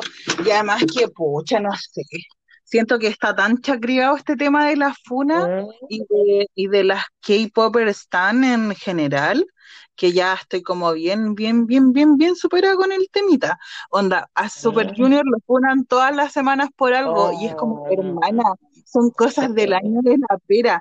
Al chindón lo tienen, pero de casero al pobre cabro. Sí, no puede decir nada. Lo único que le valoran que está flaco, dicen las otras. Ay, que está flaco, pero una mierda, porque yo he leído. Y me da rabia, me duele mi corazón cuando leo esas cosas. A mí igual. De hecho, ya que estamos hablando de estas polémicas, el otro día todas las locas estaban punando a Chindong porque él dijo que las mujeres no podían ser gordas y la cuestión y que quién se creía él porque él es gordo y la cuestión. Ya, filo. El loco dijo un comentario bastante similar, se disculpó en el año correspondiente, hablamos del año 2010, hermana, del 2001, no, del 2009 parece que era el comentario que él se mandó. Loco, fue hace más de 10 años, y él pidió disculpas en su momento y dijo, pucha, ¿sabes qué? Yo me equivoqué, sí, lo siento, no soy quién para jugar el cuerpo de otros. Uh-huh. Esa fue la respuesta que él dio hace muchos años atrás. Pero el otro día, una niñita de Oh My Girl se burló de que Chindon era gordo y nadie le dijo nada a la loca por ser gordofóbica. ¿Y por qué lo pueden molestar a él por ser gordo y a la cabra? O sea, y él tiene que aceptar todo el desmadre porque él es gordo. ¿Y no puede decirle a la otra loca que no sea gorda? En serio, yo acababa de leer algo de Oh My Girl y dije, ¿qué onda? ¿Era mira, eso? Estaban así, pues estaban en el programa que hace Chindong, no sé si se transmite en la tele, en YouTube, no sé dónde se transmite un programa. Este es del baile, y yo solo vi que bailaron juntos, lo único que vi, no vi nada más. Este programa del baile. Ya. La cosa es que estaban haciendo como la dinámica que tenían que adivinar la canción y adivinar adivinanza. No, perdón, me trabé la lengua. Era un juego de adivinanza. Entonces la niña tenía que hacer la mímica y la otra tenía que adivinar de quién estaban hablando. ¿Ya? Ya. Entonces esta chiquilla creo que es la líder de Oh My Girl, no sé, no las cacho. No te puedo creer, qué decepción. La que hizo la canción del Otto Kizón. En Weekly IU. Ya, sí sé quién es. Ya, esta loquita estaba así como, hizo el gesto de sorry, ¿cachai? Y después se puso las manos como forma de pelota en sus costados, ¿cachai? Ah. Y la otra loca dijo, Chindón, y todos como, guajajajaja, y todos se rieron, ¿cachai? Entonces, si ella se burla de que el loco es gordo, ¿por qué le dan tanto color a Chindong porque es hombre? ¿Cachai? Eso pasa, pues pasa con esto dentro de los feminismos, de los machismos, de que está bien si lo dice una mujer, está bien si lo dice un hombre. Yo digo que no está bien que si lo diga nadie. Y después también van a ser los que van a defenderla porque es que en Corea y los gordos aquí, allá, claro, pero es en Corea, pero sí, entonces... Pongámonos de una línea, o vamos a defenderlos o atacarnos porque hacen cosas que son normales en Corea, o vamos a defenderlos y atacarlos porque hacen cosas que son como weá, conciencia global. Entonces, como, es que sí, o sea, seamos de una línea. ¿Sí? Si están atacando a mi grupo y yo lo estoy defendiendo por algo, ¿cachai? O yo ataco a otra persona porque dijo algo, y si mi idol que yo sigo lo dice, o sea, tengo que también atacarlo, pues, ¿cachai? Pongámonos serias. Sí, y de partida. Es eso. La doble moral que hay en esto de defender o no una idol, porque con la Betty siempre hemos dicho, nosotros sabemos los cagazos que se han mandado los cabros que nos gustan y lo que han hecho, y sabemos, ¿cachai? Y esas weas que sabemos no se las vamos a defender ni nada. ¿Para qué? Tampoco vamos a andar criticando, porque tampoco somos de las que andan criticando la vida de los demás, porque a mí no me importa la vida de los idols que a mí no me gustan, me importa solo de los que a mí me gustan, y obvio que me duele cuando veo que atacan al que a mí me gusta, pero es como, no sé. Oh my God. Es que esa es la cuestión, pues. Nosotras con la Katy tratamos de siempre preocuparnos solamente como de las polémicas de nuestros grupos favoritos, pero no andamos peleando con nadie por redes sociales, yo nunca contesto nada, veo que se están agarrando del pelo todas las locas por las redes, no me meto, pero si vamos a criticar por algo, seamos conscientes y seamos de una sola línea, sí. Eso es lo que yo voy. Si vamos a justificarnos porque en Corea son de una forma, siempre hagámoslo, no en beneficio de nosotras para criticar a otra persona, ¿cachai? Porque yo entiendo perfectamente la cultura coreana. De hecho, ellos tienen en su vida, en vez de decirte como, hoy que estás bonita hoy día, te dicen como, hoy subiste de peso, o hoy estás más flaca. Ellos lo usan siempre, ¿cachai? Es parte de su cultura. Quizás acá en Occidente no es así, pero ellos son así. Y si vamos a defender ese tipo de cosas, seamos siempre, vuelvo a decir, y lo he dicho como 10 veces ya, de la misma línea. Es que yo siento que uno no debería ser fan de un artista si no respeta o no entiende la cultura de ese artista. Uy, sí, ¿cierto? Te apoyo. Porque si no lo vas a entender o vas a estar criticando, no sé, lo que hacen sus pares, que no te parecen, pero no vas a criticarlo si él lo hace. ¿Para qué? Entonces como que a mí me da mucha lata porque siento que entre medio de todo esto hay mucha gente muy joven que seguramente no ha vivido nada y me da lata que estén creciendo así con esa doble moral que tanto molesta en este país y que en el fondo es la causa de muchos males. Entonces como que siento que es una pena. Es una pena. Es una pena. Es lamentable, porque yo veo a niñas súper chicas, no sé, 12, 13 años, peleando con locas porque, no sé, tal y dijo esto, el otro dijo lo otro, que hay que funar a este por esto, pero a este hay que respetarlo aunque se mandó igual un cagazo, ¿cachai? Entonces es como medio raro. Sí.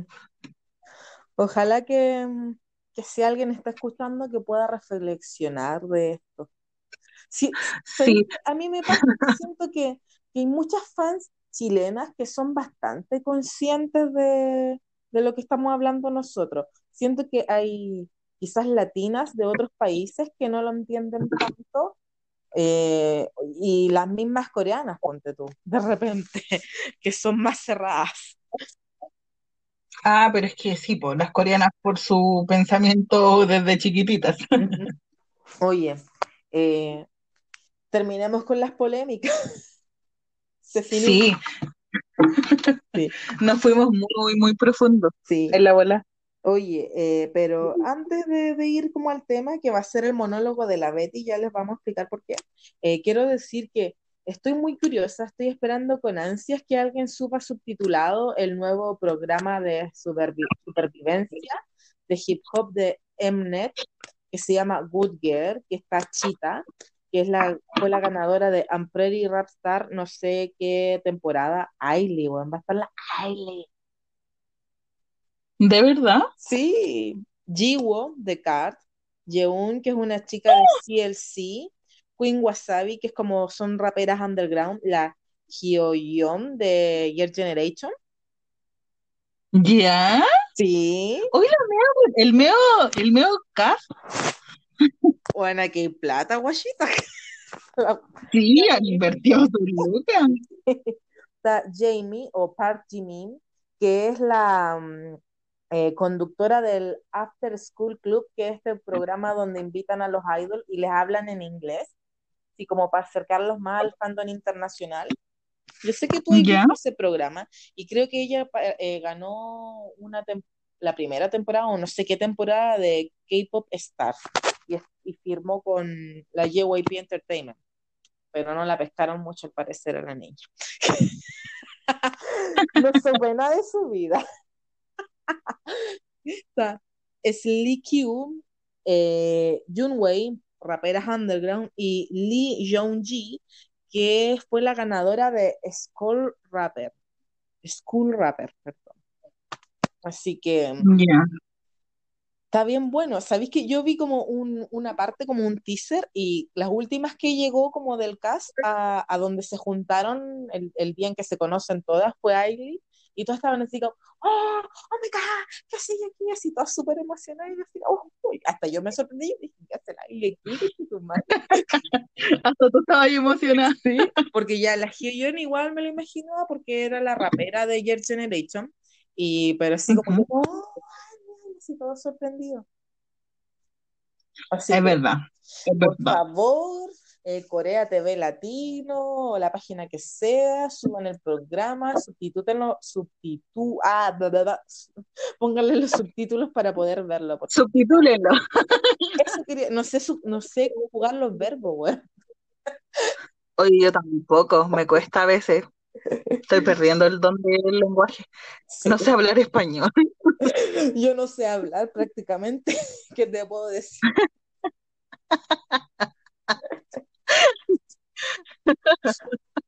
Oye, y para mí ha sido con las noticias. ¿Tú, Betty, algo más que quisieras agregar de las noticias? Que ha sido como todo el programa de noticias. No. De hecho, sí. Voy a tratar de hacer esta parte súper corta, la que viene ahora, porque siento que ya llevamos una hora de puras noticias. Sí. Ya. Este capítulo es noticias y el extra. Sí, extra. Ya. Este extra es más que nada porque... Bueno, ya no, pero hace un par de semanas se habló bastante de la situación de Corea del Norte con la supuesta noticia de que el líder norcoreano había fallecido. Entonces yo le dije a la Betty, tú que sabes tanto, eres tan sabia, etcétera, etcétera, etcétera, deberíamos hacer un capítulo donde tú expliques la relación de las dos Coreas. ¿Qué pasó con las Coreas? ¿Qué va a pasar con nuestros idols? Si hay un nuevo líder o no, etcétera, etcétera. Así que, Betty, es tu turno de brillar. Pucha, no sé cómo partir. Oye, ya, aclaremos esto. Aclaremos una cosa. Digámosle a la gente la verdad. La verdad es que este es el día 2 de grabación. ¿Ya? Así que... Si no coincide el tono de la voz de la parte anterior con esto es porque estamos en tiempos diferentes, para que no piensen que nos peleamos en medio de la grabación o algo, no, esto no fue así. ¿Por qué? Porque la Betty es una persona muy, muy ocupada, y ayer cuando íbamos a grabar esta parte, justo a la Betty le hicieron videollamada y me cagó toda la grabación.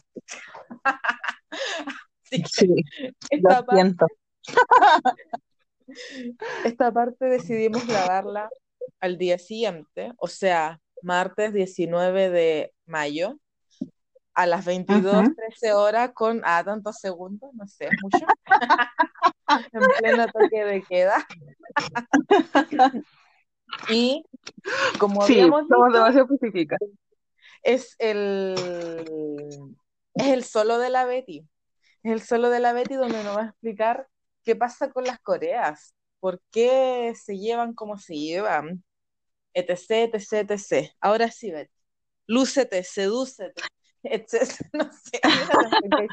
Lúcete, no sé. Hay un reggaetón que dice eso. Es mi debut como solista. La canción de la Jenny. Lo primero que pienso cuando digo solista, pienso en... Solo. Solo.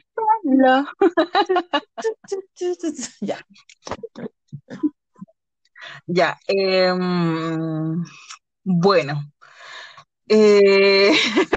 Esto, pucha, que, ¿sabéis qué? Yo de verdad desde un comienzo estaba como medio conflictuada con esto, porque es mi solo debut y siento que voy a ser súper fome en este solo. Lo siento para la gente que todavía está escuchándonos. Con la Katy estábamos, y bueno, empezamos a hacer este intentamos hacer este capítulo por el tema de que hubo mucha polémica con el tema de que si Kim Jong-un estaba muerto o no estaba, o andaba de parranda, no sabíamos qué andaba haciendo el loco, porque salieron en las noticias estadounidenses, japonesas y chinas que el loco se había muerto en una operación y que tenía coronavirus 19 y etcétera, etcétera, etcétera. Entonces nos surgió la duda de ¿qué pasaría si Kim Jong-un realmente estuviera muerto? Las dos Coreas se unen, se unifican. ¿Qué hubiera pasado en el mundillo? Y yo le decía a la Katy que en realidad no va a pasar nada, no va a cambiar nada si Kim Jong-un muere. ¿Por qué? Porque las dos Coreas están separadas y siguen en guerra. ¿Desde hace cuánto tiempo? Ya, lo que pasa es que cuando fue la guerra de Corea en 1950, del 1950 al 1953, Corea, la península coreana, perdón, sonó justo el teléfono. Ahora sí. Había pasado piola ya. Lo puse ahora en silencio. Ya, hay que remontarse al 1950, cuando fue la guerra de Corea, y hubieron dos pensamientos predominantes, se podría decir así, como los que apoyaban el capitalismo y los que apoyaban una sociedad más comunista, vamos a poner, ¿ya? Esto es como una pelea de lo que es el contexto de Guerra Fría, no, pues estamos hablando de historia netamente. Uh-huh. ¿Qué pasa?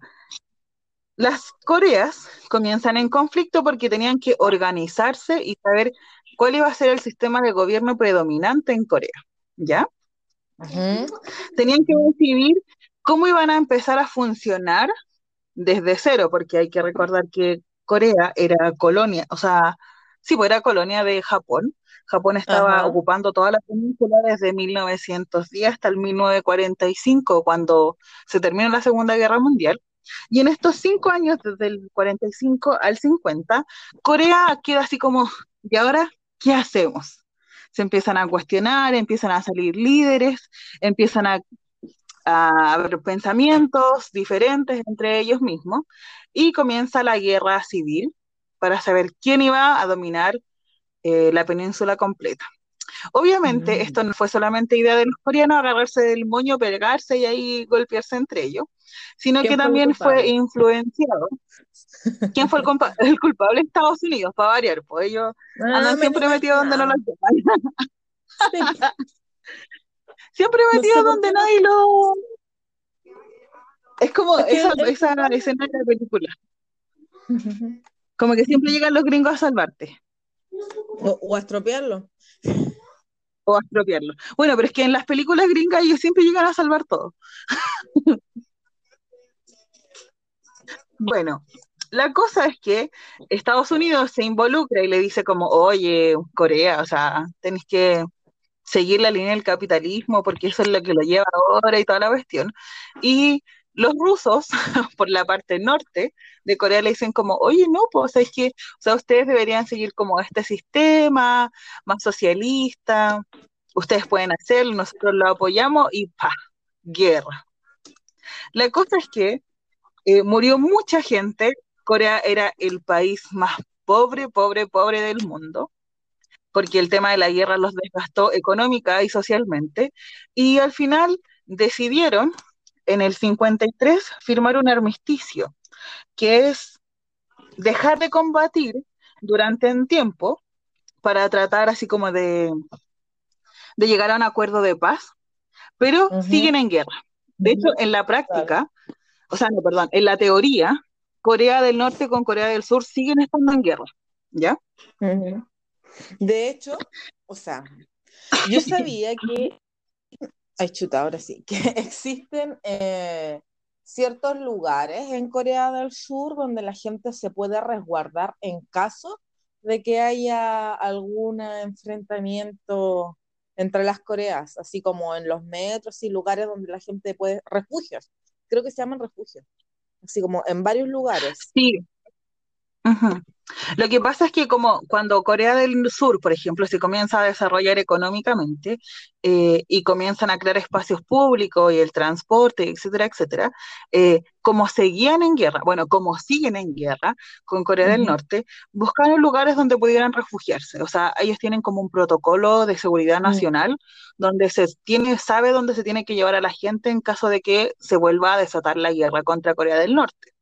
Porque de hecho, en el 80 más o menos, o el 70 y algo más, sí, aprox como en el 75 hacia adelante, los coreanos del norte varias veces amenazaron con atacar Corea del Sur. Entonces ellos, los coreanos del sur, buscaban métodos de llegar de nuevo a un acuerdo de paz para que no se Ujú. atacara la península. Sí, Pero sí, existen refugios en lugares públicos para los coreanos en caso de que haya una guerra. yo en alguna ocasión escuché que existía en Corea del Sur una especie como de ministerio que se encarga como de tratar de llegar de mantener una buena relación con la Corea del Norte, en Corea del Sur. Sí, existe. De hecho, cada una de las Coreas tiene su departamento de, de relaciones diplomáticas con la otra Corea y de repente se juntan como para eventos, no sé, deportivos o algo así, para tratar de en algún momento, desde el lado de Corea del Sur por lo menos, o o lo que ellos predican en realidad, de Ujú. unificarse con Corea del Norte. Ah, Entonces, por eso eso es siguen como, teniendo... creo que se llama, ahora que dijiste la palabra, es como Ministerio de Unificación, algo así. Sí, es que mira, voy a explicar por qué los coreanos necesitan tanto este tema de la unificación. Y esto viene desde la época del rey Sejong. Ujú. Me Oh my estoy God. yendo muy atrás. Oh my God. Lo que pasa es que desde que surge Corea como reino, como dinastía, en el no sé cuánto antes de Cristo, porque ellos son muy, muy antiguos, eh, siempre han tenido esta idea ética Oye, y moral. ¿Ah? una cosa, es que no recuerdo si lo dijiste en este momento, o sea, en este rato, perdón por eso, pero yo supe que Corea lleva muy poco tiempo de independencia, así como 60 años, un poco más de independencia recién de Japón, o sea, desde que se independizaron, entonces son como repúblicas prácticamente nuevas en comparación con otros Es países. que sí, po, de hecho, la conformación del Estado como lo conocemos ahora en Corea fue en el 1953, cuando ellos se separan definitivamente con Corea del Norte y nace la República de Corea, po, de Mm. Hanmingu, República Ah. Nacional de Corea, creo que es la traducción completa. Puedo estar equivocada, pero desde esa época se cuenta como República de Corea, ¿cachai? Pero antes Ya. siempre existió Corea, solamente que dividida en reinos o en dinastías. Ah, ok. Ya, para ser más precisa con este tema, eh, Corea existió como dinastía, como reino, desde antes de Cristo, ¿ya? Ya. Hubo un tiempo donde se unificó la península completa, donde estaba el reino de Silla, Baekje y Goguryeo. Se unifican, ¿cachai? Porque Silla unifica la península completa y es lo que conocemos en la actualidad como Corea del Norte y del Sur, ¿ya? Ujú. Después, más o menos en el 900 y algo después de Cristo, sí, no, como del 500 después de Cristo hasta el 1398 más o menos existió el reino de Goryeo, así se llamaba. Y Ya. ellos eran totalmente independientes, pero estaban bajo la tutela de lo que era China en ese tiempo. Ah. Mm. Y Corea comercializaba con China y con Japón. Ya eran reinos independientes. Pero ¿qué pasa? Cuando los mongoles invaden China, los mongoles dentro de China tratan de dominar lo que era Goryeo en ese tiempo y dominan Goryeo porque sacan a los reyes coreanos que habían y se quedan ellos, los mongoles, o sea, apoyando a los nuevos reyes, porque ellos ponen a unos nuevos reyes. Y estos locos le piden los mongoles a los coreanos que vayan a invadir Japón. Oh my God. ¿Qué pasa en esa invasión? Los japoneses se enojan y dicen como, oye, no, pues hermano, si nosotros éramos amigos que comercializábamos, te fuiste en mala. Y ahí los japoneses se comienzan a crear este tema de tenemos que expandirnos, tenemos que protegernos, y por eso después ellos se convierten en un imperio, que es ya la época del imperialismo, en el 1850 aproximadamente, y es cuando ellos comienzan a querer dominar Corea, ¿ya? Que en ese tiempo no se llamaba Corea, sino que se llamaba el Reino Choson, yeah, que es donde estaba el rey Sejong, donde crearon el alfabeto coreano, y todo lo que se ve reflejado en la Corea actual. Uh-huh. Pero Corea en sí era un país independiente, un reino independiente. Ajá. Solo que en comparación con lo que es Occidente, ellos no tenían una república, sino que un sistema de gobierno dinástico, un reino. Claro. Entonces, en la teoría, o sea, en la práctica, perdón, Corea recién es una república, como nosotros fuimos en el 1818, recién Corea lo es en el 1953. Esa es la diferencia. Que antes ellos eran un reino y después pasaron a ser colonia, porque Japón invade Corea en el 1910, se queda a Corea bajo la tutela de Japón hasta el 1945, que con la guerra se va. ¿Se entendió? Siento que hablé calita. No hablaste tanto. Hablaste poco, encuentro yo. Pero estoy tratando de resumirlo todo. Ya. Entonces. Ya, bueno. Entonces, cuando se separan las dos Coreas, ¿cierto? Estaba diciendo esto el tema de que se metió Estados Unidos, se metió. La URSS en ese tiempo, que nosotros en la actualidad le conocemos como Rusia, y al final la Corea se queda dividida. Ellos dicen, mejor firmemos un tratado, un armisticio, para no seguir matando a nuestro pueblo, y delimitemos Corea del Norte y Corea del Sur, y que es en el paralelo 38. Ahí están divididos los coreanos. Y obviamente tienen que tener un rango de zona desmilitarizada, donde no puede haber armamento, pero sí están los militares resguardando de que no pasen ni coreanos del sur, ni coreanos del norte al otro país. ¿Ya? Como la frontera. La frontera, exacto. Oye, pregunta ignorante, que esto debería haberlo googleado, pero no, prefiero quedar de ignorante en el podcast. ¿Las Coreas tienen la misma bandera? No, son banderas diferentes. Ah. No. No, quedé como ignorante. De hecho, la bandera de Corea del Sur es blanca con un círculo. Uy, se me olvidó la bandera. Es sí, pues con un círculo. Sí, pues. Es como el yin yang, pero rojo y negro, ¿cierto? Uh-huh. Y tiene como unas rayitas, unos símbolos al ladito, unas rayitas. Uh-huh. Esas rayitas demuestran el sistema de, ¿cómo podríamos decirles? Que no es religión, es como el sistema de vida, la ética de vida que ellos tienen, porque representa el cielo, hoy no me acuerdo qué más representa, pero representa como el cielo, la tierra, como esas cosas. Ya. No sé si se entiende. Yo te entiendo. ¿Y la de los niños del norte, la de los Coreas del Norte?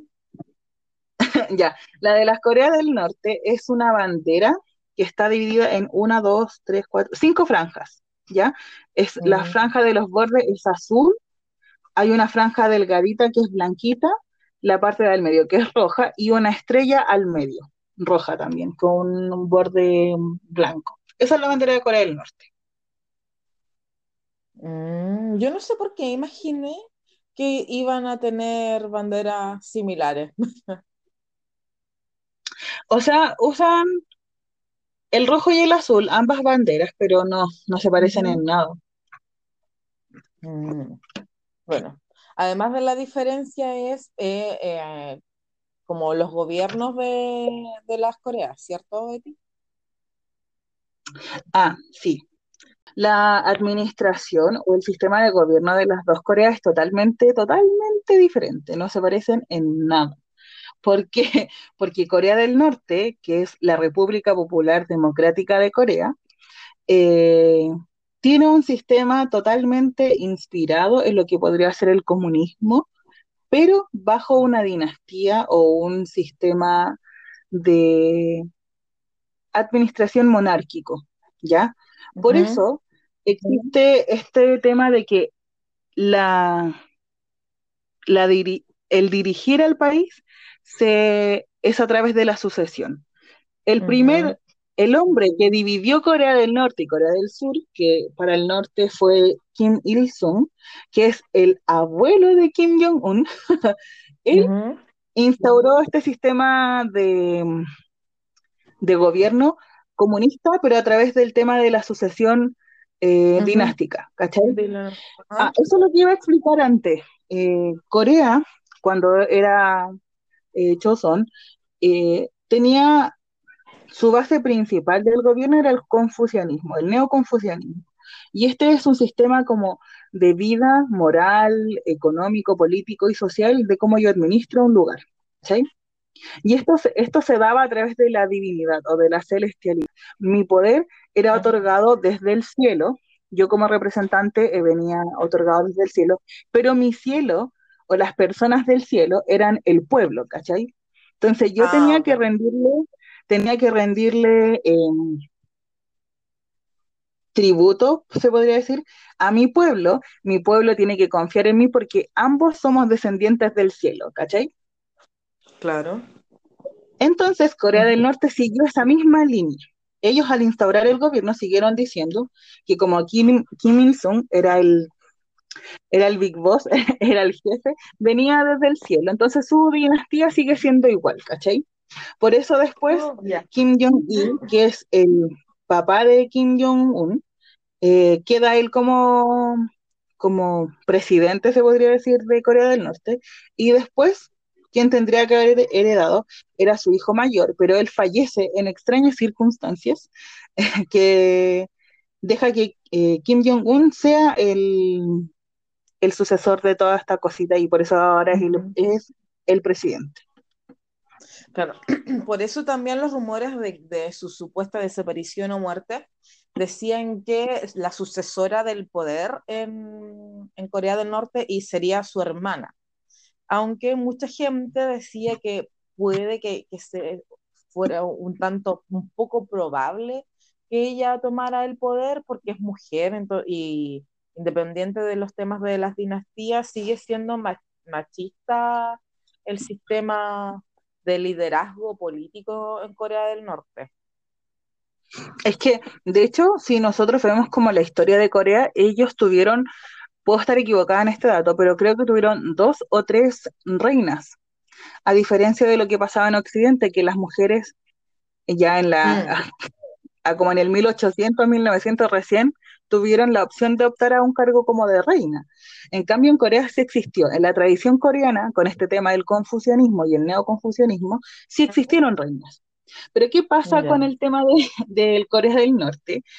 Claro, quedaría la hermana de Kim Jong-un, porque hay un sobrino, que ahí está como medio perdido el sobrino, todavía no tendría la mayoría de edad para asumir el cargo.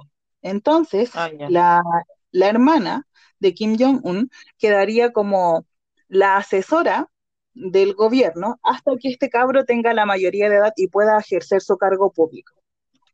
Ah, ok.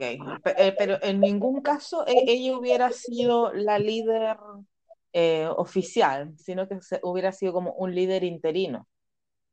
Claro.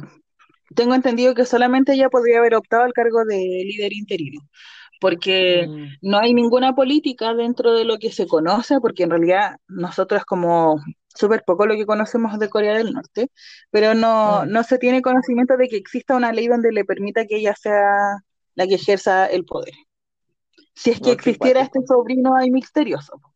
En el caso de no existir, claro, creo que quedaría ella hasta que encuentren a otro sucesor, o que el Kim Jong-un tenga un hijo, haya tenido un hijo con alguien y no se sepa. Bueno, de hecho, él tiene, parece que tiene hijos, pero son bien chicos los hijos de Kim Jong-un. La verdad es que yo eso no lo sé, no tengo idea si el loco tiene hijos. En el caso de que él tenga, pasaría lo mismo, po. La hermana quedaría al poder hasta que estos niños crezcan y ahí ellos puedan asumir el poder. Entiendo. Pero en la práctica, o sea, es poco probable que Corea se unifique en los próximos 20, 30 años, a mi modo de verlo. Bueno.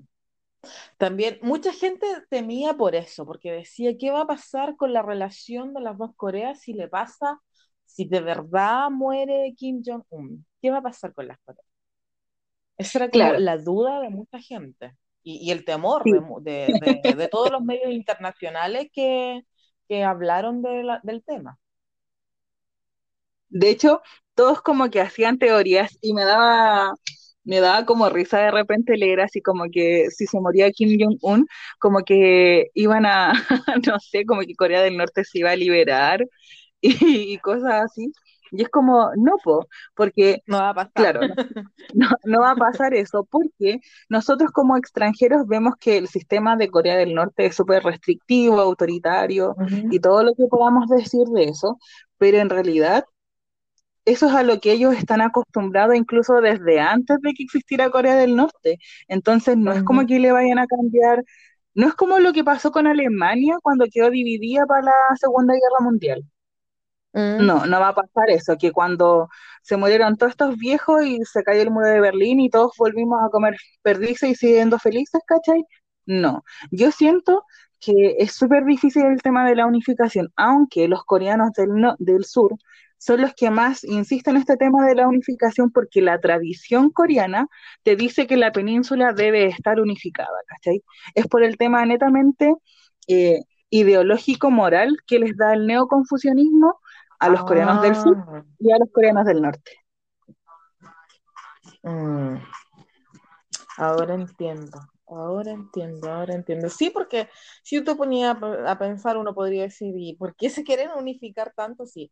Se sabe, yo he visto videos de gente que ha ido ha estado en Corea del Norte y dice que es todo súper antiguo, así casi que no hay señal, y además de lo restrictivo que es por el sistema de gobierno que tienen, es como todo muy campestre, es como que se quedaron pegados en cierta época.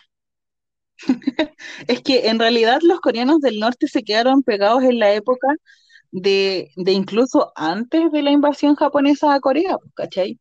Del 1800, 1850, 1890 aproximadamente. Oye, lo que yo vi un video y mucha gente comentaba que como que los únicos que tienen como acceso permitido casi libremente para entrar a Corea del Norte son los chinos. Sí, como que la relación Corea del Norte y China anda muy bien. Y de hecho, como que el paso para Corea del Norte es por China. Sí, pues, es que, de hecho, hay que verlos por el tema de ella. Esto es como más ideologías políticas contemporáneas. Los chinos... sí, yo me supuse eso, por ideología política. Esto es netamente ideología política. Los chinos son comunistas, aunque a la gente lo encuentra súper extraño, pero los chinos son comunistas.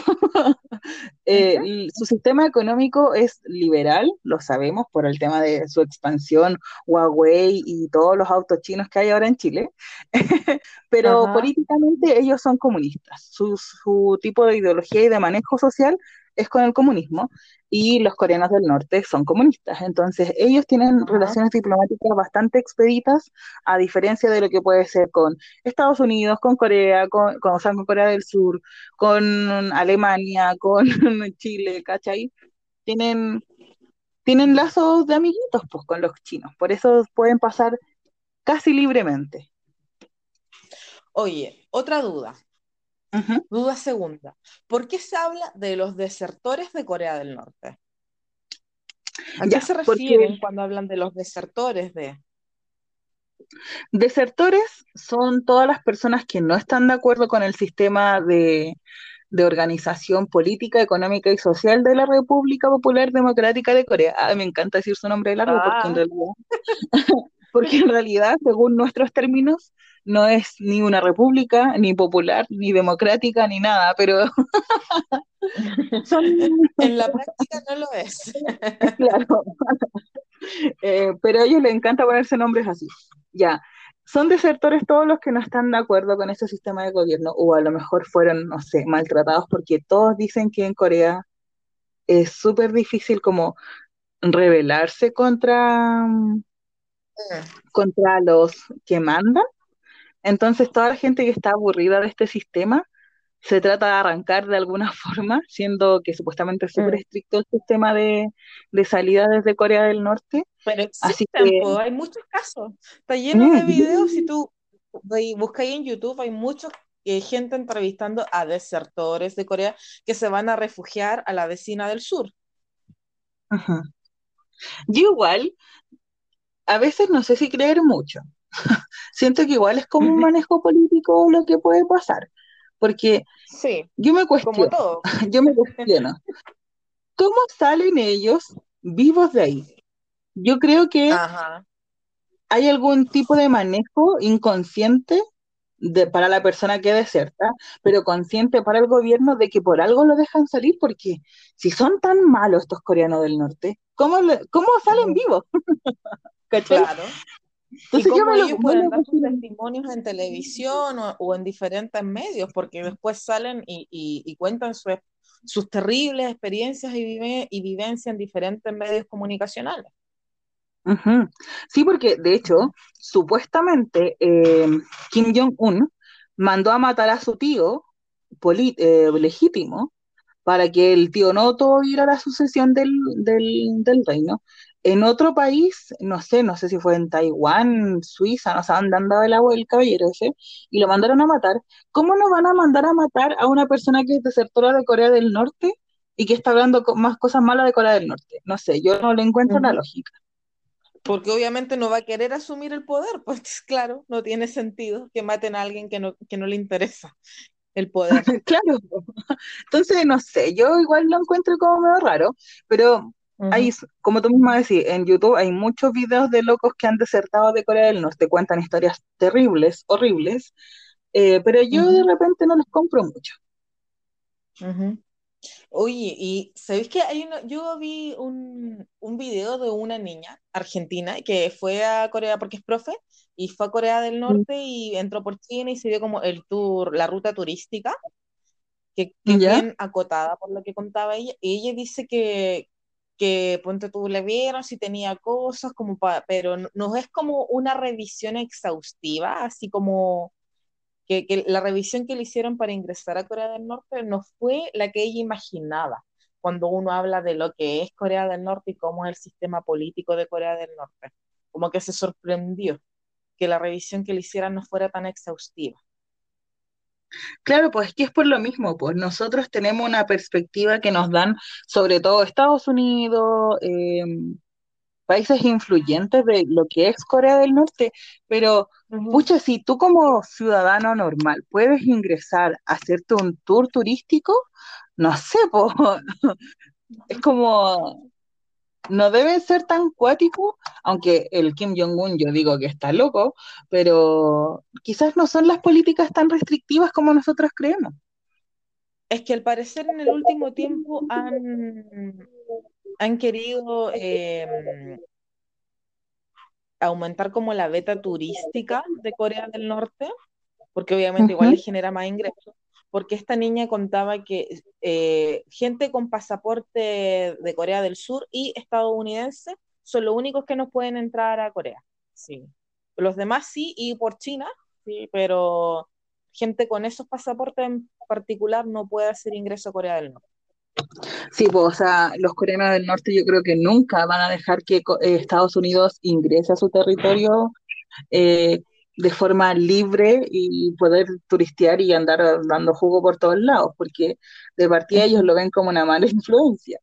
Pero, bueno, y los coreanos del norte, obviamente, porque ellos siguen en guerra. vuelvo a recalcarlo, Corea del Norte y Corea del Sur siguen en guerra. De hecho, por eso mismo, el tema del servicio militar es tan estricto en Corea del Norte, o sea, en Corea del Sur. Sí. Qué bueno que lo dijiste, porque eso es una de las razones que hacemos la conexión a los temas del K-pop y de nuestros idols. Es que la relación mala entre estas Coreas es lo que hace que las chiquillas lloren por 2 años la partida al servicio militar obligatorio de sus idols. Sí, porque, bueno, o sea, antes de hablar del tema del servicio militar, quiero como reforzar la idea que tú estás diciendo del tema de la apertura del turismo dentro de Corea del Norte. Siento que es también por el tema de la influencia de los suizos o de la gente que es parte del gobierno de Corea que se va a estudiar al extranjero, porque de hecho esta niñita, la hermana del Kim Jong-un, creo que vivió gran parte de su vida en Suiza. Sí, es verdad. Y después ella se fue a Corea del Norte de nuevo, como a devolverle a la nación todo lo que ella aprendió afuera. Entonces a lo mejor ella también trajo ideas nuevas de a lo mejor, no sé, lazos internacionales, política exterior y medidas para cambiar este tema de ser tan cerrados, porque Corea del Norte es cerradísimo. Uh-huh. Sí. Pensemos que, creo que no estoy tan segura, tú me podrías corroborar este dato, que hace un par de años atrás, no sé qué tan cuántos, las chicas de Red Velvet hicieron una presentación en Corea del Norte. Era algo, ¿cómo podría decirlo? Ayúdame con las palabras que me faltan. Cuando se reunieron las familias coreanas del norte y coreanas del sur. Sí. No sé si fue eso, pero sé que se presentaron las chiquillas de Red Velvet. Sí, lo que pasa es que no me acuerdo en qué año fue, hicieron una reunión de las familias que quedaron separadas tras la guerra en Corea. Se juntaron familias que no se veían hace más de, ¿cuándo fue la guerra? En 53, ya 60 años aproximadamente, y se hizo un encuentro. Creo que fue con el actual presidente, ¿cómo se llama el actual presidente de Corea del Sur? De hecho, es con el actual presidente de Corea del Sur, porque como que toda la gente habla de que él ha sido como el principal gestor en que la relación mejore continuamente entre las Coreas. Sí, se llama Moon Jae-in, el presidente de Corea, el nuevo presidente. El actual presidente, perdón. Sí, pues, ellos hicieron un encuentro donde se juntaron, si mi memoria no me falla, eran 100 familias que quedaron separadas y se reunieron así, como que habían fotos de abuelitas que no conocían a sus nietos, y yo como, oh my Gucci, porque claro, ella abuelita quedó en Corea del Norte y el cabo quedó en Corea del Sur. Sí, pues, y eso fue noticia en los medios internacionales también. Es que fue un hito súper importante. Sí, pues fue un hecho histórico, porque vuelvo a repetir, las Coreas están en guerra todavía, y los coreanos del sur siempre han buscado esto de la unificación, pero yo de verdad siento que es muy difícil que se unifiquen, porque si es que se llegan a unificar las Coreas, tienen que elegir un solo sistema de gobierno, y los coreanos del sur no van a dejar ir el suyo, y los coreanos del norte tampoco van a dejar el de ellos. Entonces... a menos que haya un cambio radical en el mundo o en Corea del Norte, no sé, que se quieran adherir al tema de la economía de Corea del Sur, pero lo veo difícil. Pero este encuentro fue un hito importante para la historia de las dos Coreas, porque nunca se pensó que podía lograrse y que llegara a buenos términos, porque sabemos que el Kim Jong-un es bien conflictivo, entonces le gusta andar peleando con todo el mundo. Es verdad. Se agarra del moño con todos los que puede, porque él, como se jura, está netamente por su visión de la vida y lo que a él le han enseñado. O sea, yo lo veo así, claro. Que él es una divinidad, pues si él se cree elegido desde los cielos, ¿cachai? El Kim Jong-un, entonces se cree el mejor del mundo, po. Oye, ¿qué? Tú dijiste que yo te pedí que hablaras del servicio militar. Yo le dije, Betty, habla del servicio militar, por favor. Ya, el servicio militar. ¿Por qué todas lloramos a nuestros idols cuando se van? 2 años, ¡ay, qué penita!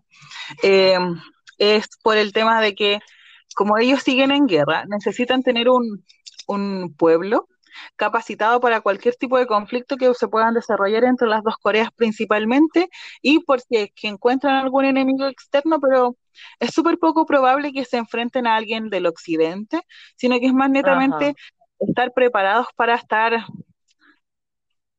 salir a la guerra en cualquier momento con los coreanos del norte, ¿ya? Entonces, claro, porque es impredecible. Porque claro, no se sabe cuándo va a pasar. De hecho este sistema de un par de días, no sé si fue, no un par de días, fue un par de semanas atrás, después de que supimos de que reapareció Kim Jong-un, estaba, creo que a los coreanos del norte dijeron que se les escapó por un error involuntario una bala loca y hubo respuestas. Sí, de hecho fue como, creo que lanzaron 3 disparos desde Corea del Norte, en la zona desmilitarizada, hacia Corea del Sur, y que los coreanos del Sur no habían reaccionado, sino que les habían dado como una advertencia por megáfono, así como paren, alto al fuego, o si no vamos a disparar. Y no se escuchó nada más, así que estuvieron como pendientes de que qué podría pasar, pero al final no pasó nada. Así que por ese tipo de cosas, los chicos, en realidad todos los hombres, todo hombre nacido en Corea tiene la obligación de hacer el servicio militar. Y quiero recalcar algo súper importante de los coreanos del sur, y que en realidad yo lo veo en la actualidad que está arraigado casi en muchos países, el nacionalismo. Los coreanos en general, tanto del norte como del sur, debido a la ocupación japonesa, desarrollaron el doble de nacionalismo que ellos ya tenían en la época del Choson, que es del 1400 al 1910, ¿cachai? Toda esa época en que existió el Joseon, en Corea, ellos sacaron este sentimiento nacionalista, pero se agudizó cuando se hizo efectiva la ocupación japonesa en el 1910 hasta el 45, y eso es lo que atrae en estos momentos y que se sigue guardando, se podría decir, en el corazón de los coreanos, el tema del servir a la patria. Yo necesito hacer mi servicio militar porque yo debo proteger a mi nación. Eso es totalmente nacionalismo, que también está ligado al tema del neoconfucianismo nuevamente, y los coreanos se sienten orgullosísimos de hacer su servicio militar. No es como acá en Chile, que todos así buscan 1000 y una excusas para salvarse del servicio militar. No, los coreanos lo postergan, sobre todo los idols, por el tema de que están promocionando, debutaron y la cuestión, pero ellos, aunque les da mucha penita irse 2 años, se sienten muy orgullosos de cumplir con su deber cívico, porque es eso. Los chicos tienen que irse por 2 años para que estén actualizados en las tácticas de guerra y la cuestión, y si salen bien evaluados, se quedan como soldados de reserva, que cada cierto tiempo tienen que ir a actualizar su servicio militar, están como 1 o 2 días de nuevo en las bases militares, y después los sueltan para ser ciudadanos normales. Pero todos los coreanos, incluso los que hacen el servicio militar comunitario que le decimos nosotros acá en Occidente, ellos también tienen preparación de manejos de armas, tácticas básicas, todos pasan por un sistema como básico, y algunos profundizan más y otros no.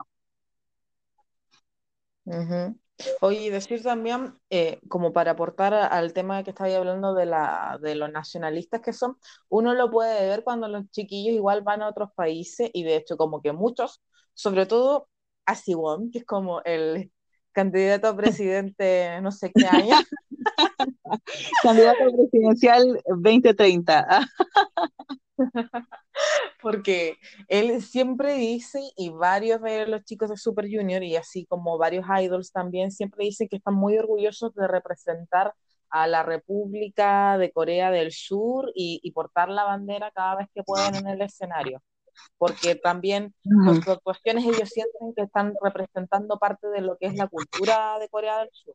Sí, es que de verdad el nacionalismo en los coreanos es súper, súper fuerte, y de hecho, aunque le duela a las chicas escucharlo, para ellos están primero las fans coreanas, en segundo las fans coreanas, en tercero las fans coreanas, en cuarto las japonesas, en quinto las chinas, y después viene todo el perraje de Occidente. Sí. Bueno, y yo creo que se pueden imaginar por qué Japón y China, por qué siempre los idols o los grupos idols o los artistas coreanos en general tratan de promocionar en los países de Japón y China, porque la Betty ya mencionó que en algún momento fueron aliados. Entonces, yo creo que también es esa promocionar podría venir siendo una manera de seguir manteniendo las buenas relaciones entre esos países. Claro. En esos países. Sí, lo que pasa solo es que ellos no lo saben. Nah. Ellos lo hacen de forma, se podría decir como involuntaria, pero si tú, siendo idol coreano, te mandas un condoro en Japón o en China, los coreanos, los netizens te odian. Está cagado, o sea. Sí. Tú siempre, independiente de si estás promocionando en China o en Japón, primero es Corea y después el resto, ¿cachai? O sea, no puedes salirte de esa línea. Uh-huh. Oye, yo creo que hasta aquí vamos bien, ¿o quieres aportar más al tema? Porque yo sé que este tema sí da como para 20 capítulos. Sí, de hecho podríamos estar hablando muchos capítulos, pero siento que sería agobiarlos porque ya llevamos una hora de esto, más la hora que grabamos ayer, siento que es demasiado. Pero, oh my God. Pero si es que, no sé, si cuando lo subamos a alguna chica le interesa el tema, que sigamos hablando, nos escriba en los comentarios en Instagram, y no sé, pues podemos hacer una segunda parte, pero creo que hasta ahora ya es como, es lo que sabemos, po. Sí, no, es que yo le decía a la Betty que siento que esto es súper importante, porque si nosotros hablamos de K-pop y y un poquito de Corea en general, siento que es súper importante la historia de Corea, porque es lo que le da la vida al tipo, que es lo que nosotros escuchamos y lo que disfrutamos y lo que pagamos cuando vamos a los shows. Sí, de hecho, voy a decir esto ya como quizás lo último, pero el tema de que las Coreas se hayan separado y el sistema económico que adopta Corea del Sur hace que nosotros tengamos el K-pop, porque si nosotros lo vemos netamente comercial, Corea cuando se separan, se dividen las dos Coreas, Corea del Sur y Corea del Norte, quedan en la pobreza extrema. O sea, si ustedes juran que ellos tenían algo para comer, no tenían nada, o sea, de verdad era el país más pobre del siglo XX. ¿Y qué pasa? Corea dice, no, nosotros tenemos que buscar la forma de surgir, y obviamente, apoyados con los gringos, implementan un sistema económico que se llama Estado proteccionista, pero con miras a un mercado liberal, ¿ya? Pero ellos buscan diversificar la industria coreana y buscar ¿qué cosa podemos hacer para que nuestra economía empiece a surgir y podamos renacer a esta Corea grandiosa que nosotros teníamos y llevarla a los estándares internacionales, a que tengamos un reconocimiento internacional? Y en esta diversificación de la industria, de nuestro sistema económico, también en la década de los 80 comenzamos a ver que no solamente es hacer barcos, no solamente es tener autos, no solamente tener telecomunicaciones, sino que decimos como, oye, ¿sabéis que a nuestro pueblo le falta como chispeza? Le falta su toque, y comienzan a nacer. Están todos tristes. Sí, necesitamos que haya chispeza. Necesitamos que nuestro pueblo esté contento. Démosles algo. ¿Qué puede ser? Oye, la industria del entretenimiento. Y ahí comienzan a surgir los grupos, porque antes teníamos solamente el trot, no teníamos nada más. Entonces comienzan a surgir. Por eso también el trot es súper querido en Corea. Porque... Sí, pues es casi la música nacional. Sí, pues. Puras canciones de sufrimiento, sí. ¿Querés que te diga? También sufrió los coreanos, pero nace la industria del entretenimiento como un medio en primera instancia, o la forma en que yo lo veo en realidad, esto es como todo mi opinión personal, yo veo que la industria del entretenimiento nace en primera instancia para satisfacer las necesidades de esparcimiento del pueblo, ¿cachai? necesitan que la gente esté como más contenta, sea más productiva. ¿Y qué podemos hacer que la gente sea productiva? Programas de variedades, en primera instancia. Sí, porque después la música, gente contenta es sinónimo de gente productiva. La gente más feliz te produce más y mejor. Uh-huh. Entonces necesitábamos subirle el ánimo a la gente. ¿Y cómo lo podíamos hacer? Estas cosas que veíamos en Occidente, que veíamos al Michael Jackson, a la Madonna, uh-huh, a la Cyndi Lauper, todos estos locos dijeron como, oye, podríamos hacer algo así, y nacen grupos como Seo Taiji, que es como el ícono de la industria del entretenimiento coreano, y que da paso a lo que nosotros conocemos ahora en el 2020 del K-pop. Así es. Así que bajo esa lógica de subirle la productividad y el ánimo a la gente desde Corea, porque, oye, cambiaron radicalmente su sistema de vida completo cuando se volvieron un país industrializado. Oye. Tuvimos que crear empresas, industrias, departamentos. Ellos vivían en el campo, vivían a través del cultivo hasta el 1950, entonces que desde un día para otro tengáis gente que está trabajando en la industria y solamente ese es el modo de producción, te agobia a la gente, te la estresa. Sí, el mismo Hichul contó que él cuando empezó, cuando era trainer, trabajaba en una industria. Sí, de hecho, eso era lo que comúnmente se conocía, el de trabajar en las fábricas, en todo relacionado con la producción industrial, ¿cachai? Entonces, necesitaban tener ahí un impulso a través de la música y nacen estos grupitos que ya conocemos ahora y que lo máximo fue en la década del 1995 más o menos, cuando sale H.O.T. y todos estos locos, y ya ahí después de Super Junior. No paró más. Oye, más. También, y también esto explica por qué llevan a los grupos idols a levantarle la moral a los soldados y hacerle show a la gente que está en su servicio cumpliendo con su deber cívico. Sí, necesitan levantarle la moral a través de la misma industria que ellos crearon. Uh-huh. Oye, si los coreanos no son nada aquí, la poca cosa lo tienen todo fijamente calculado. De hecho, que estemos hablando nosotras de ellos, también es planeado por estos locos. Sí. Después vamos a ir a la embajada de acá del sur y nos vamos a recibir nuestra paga. Sí. Oye, yo creo que mucho por esta grabación. Vamos a hacer como 2 horas, más de 2 horas de grabación, yo creo. Sí. Uh-huh. Sí. Así que yo creo que vamos a tener que editar bien este capítulo. ¿O no? Trataré. Pero es que creo que esta segunda parte no hay mucho que cortar porque está todo muy preciso. No sé. Ay, ojalá. Traté de hacerlo lo más preciso que podía.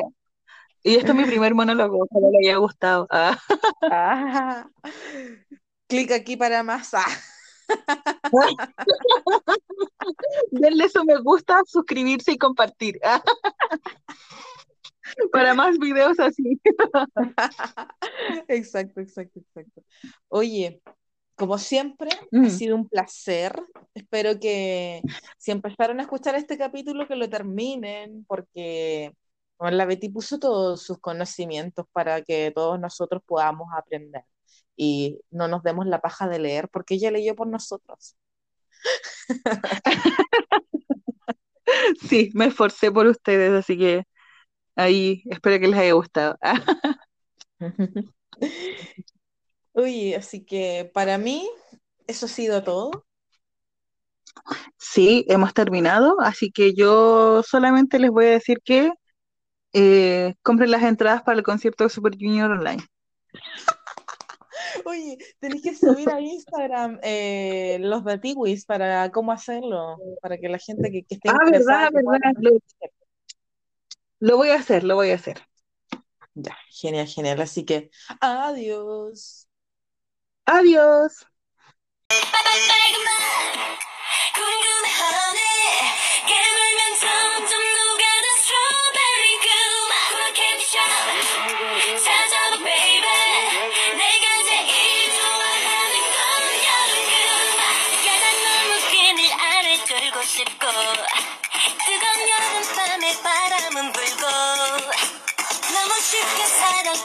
Body 19, putting shade on Ailee.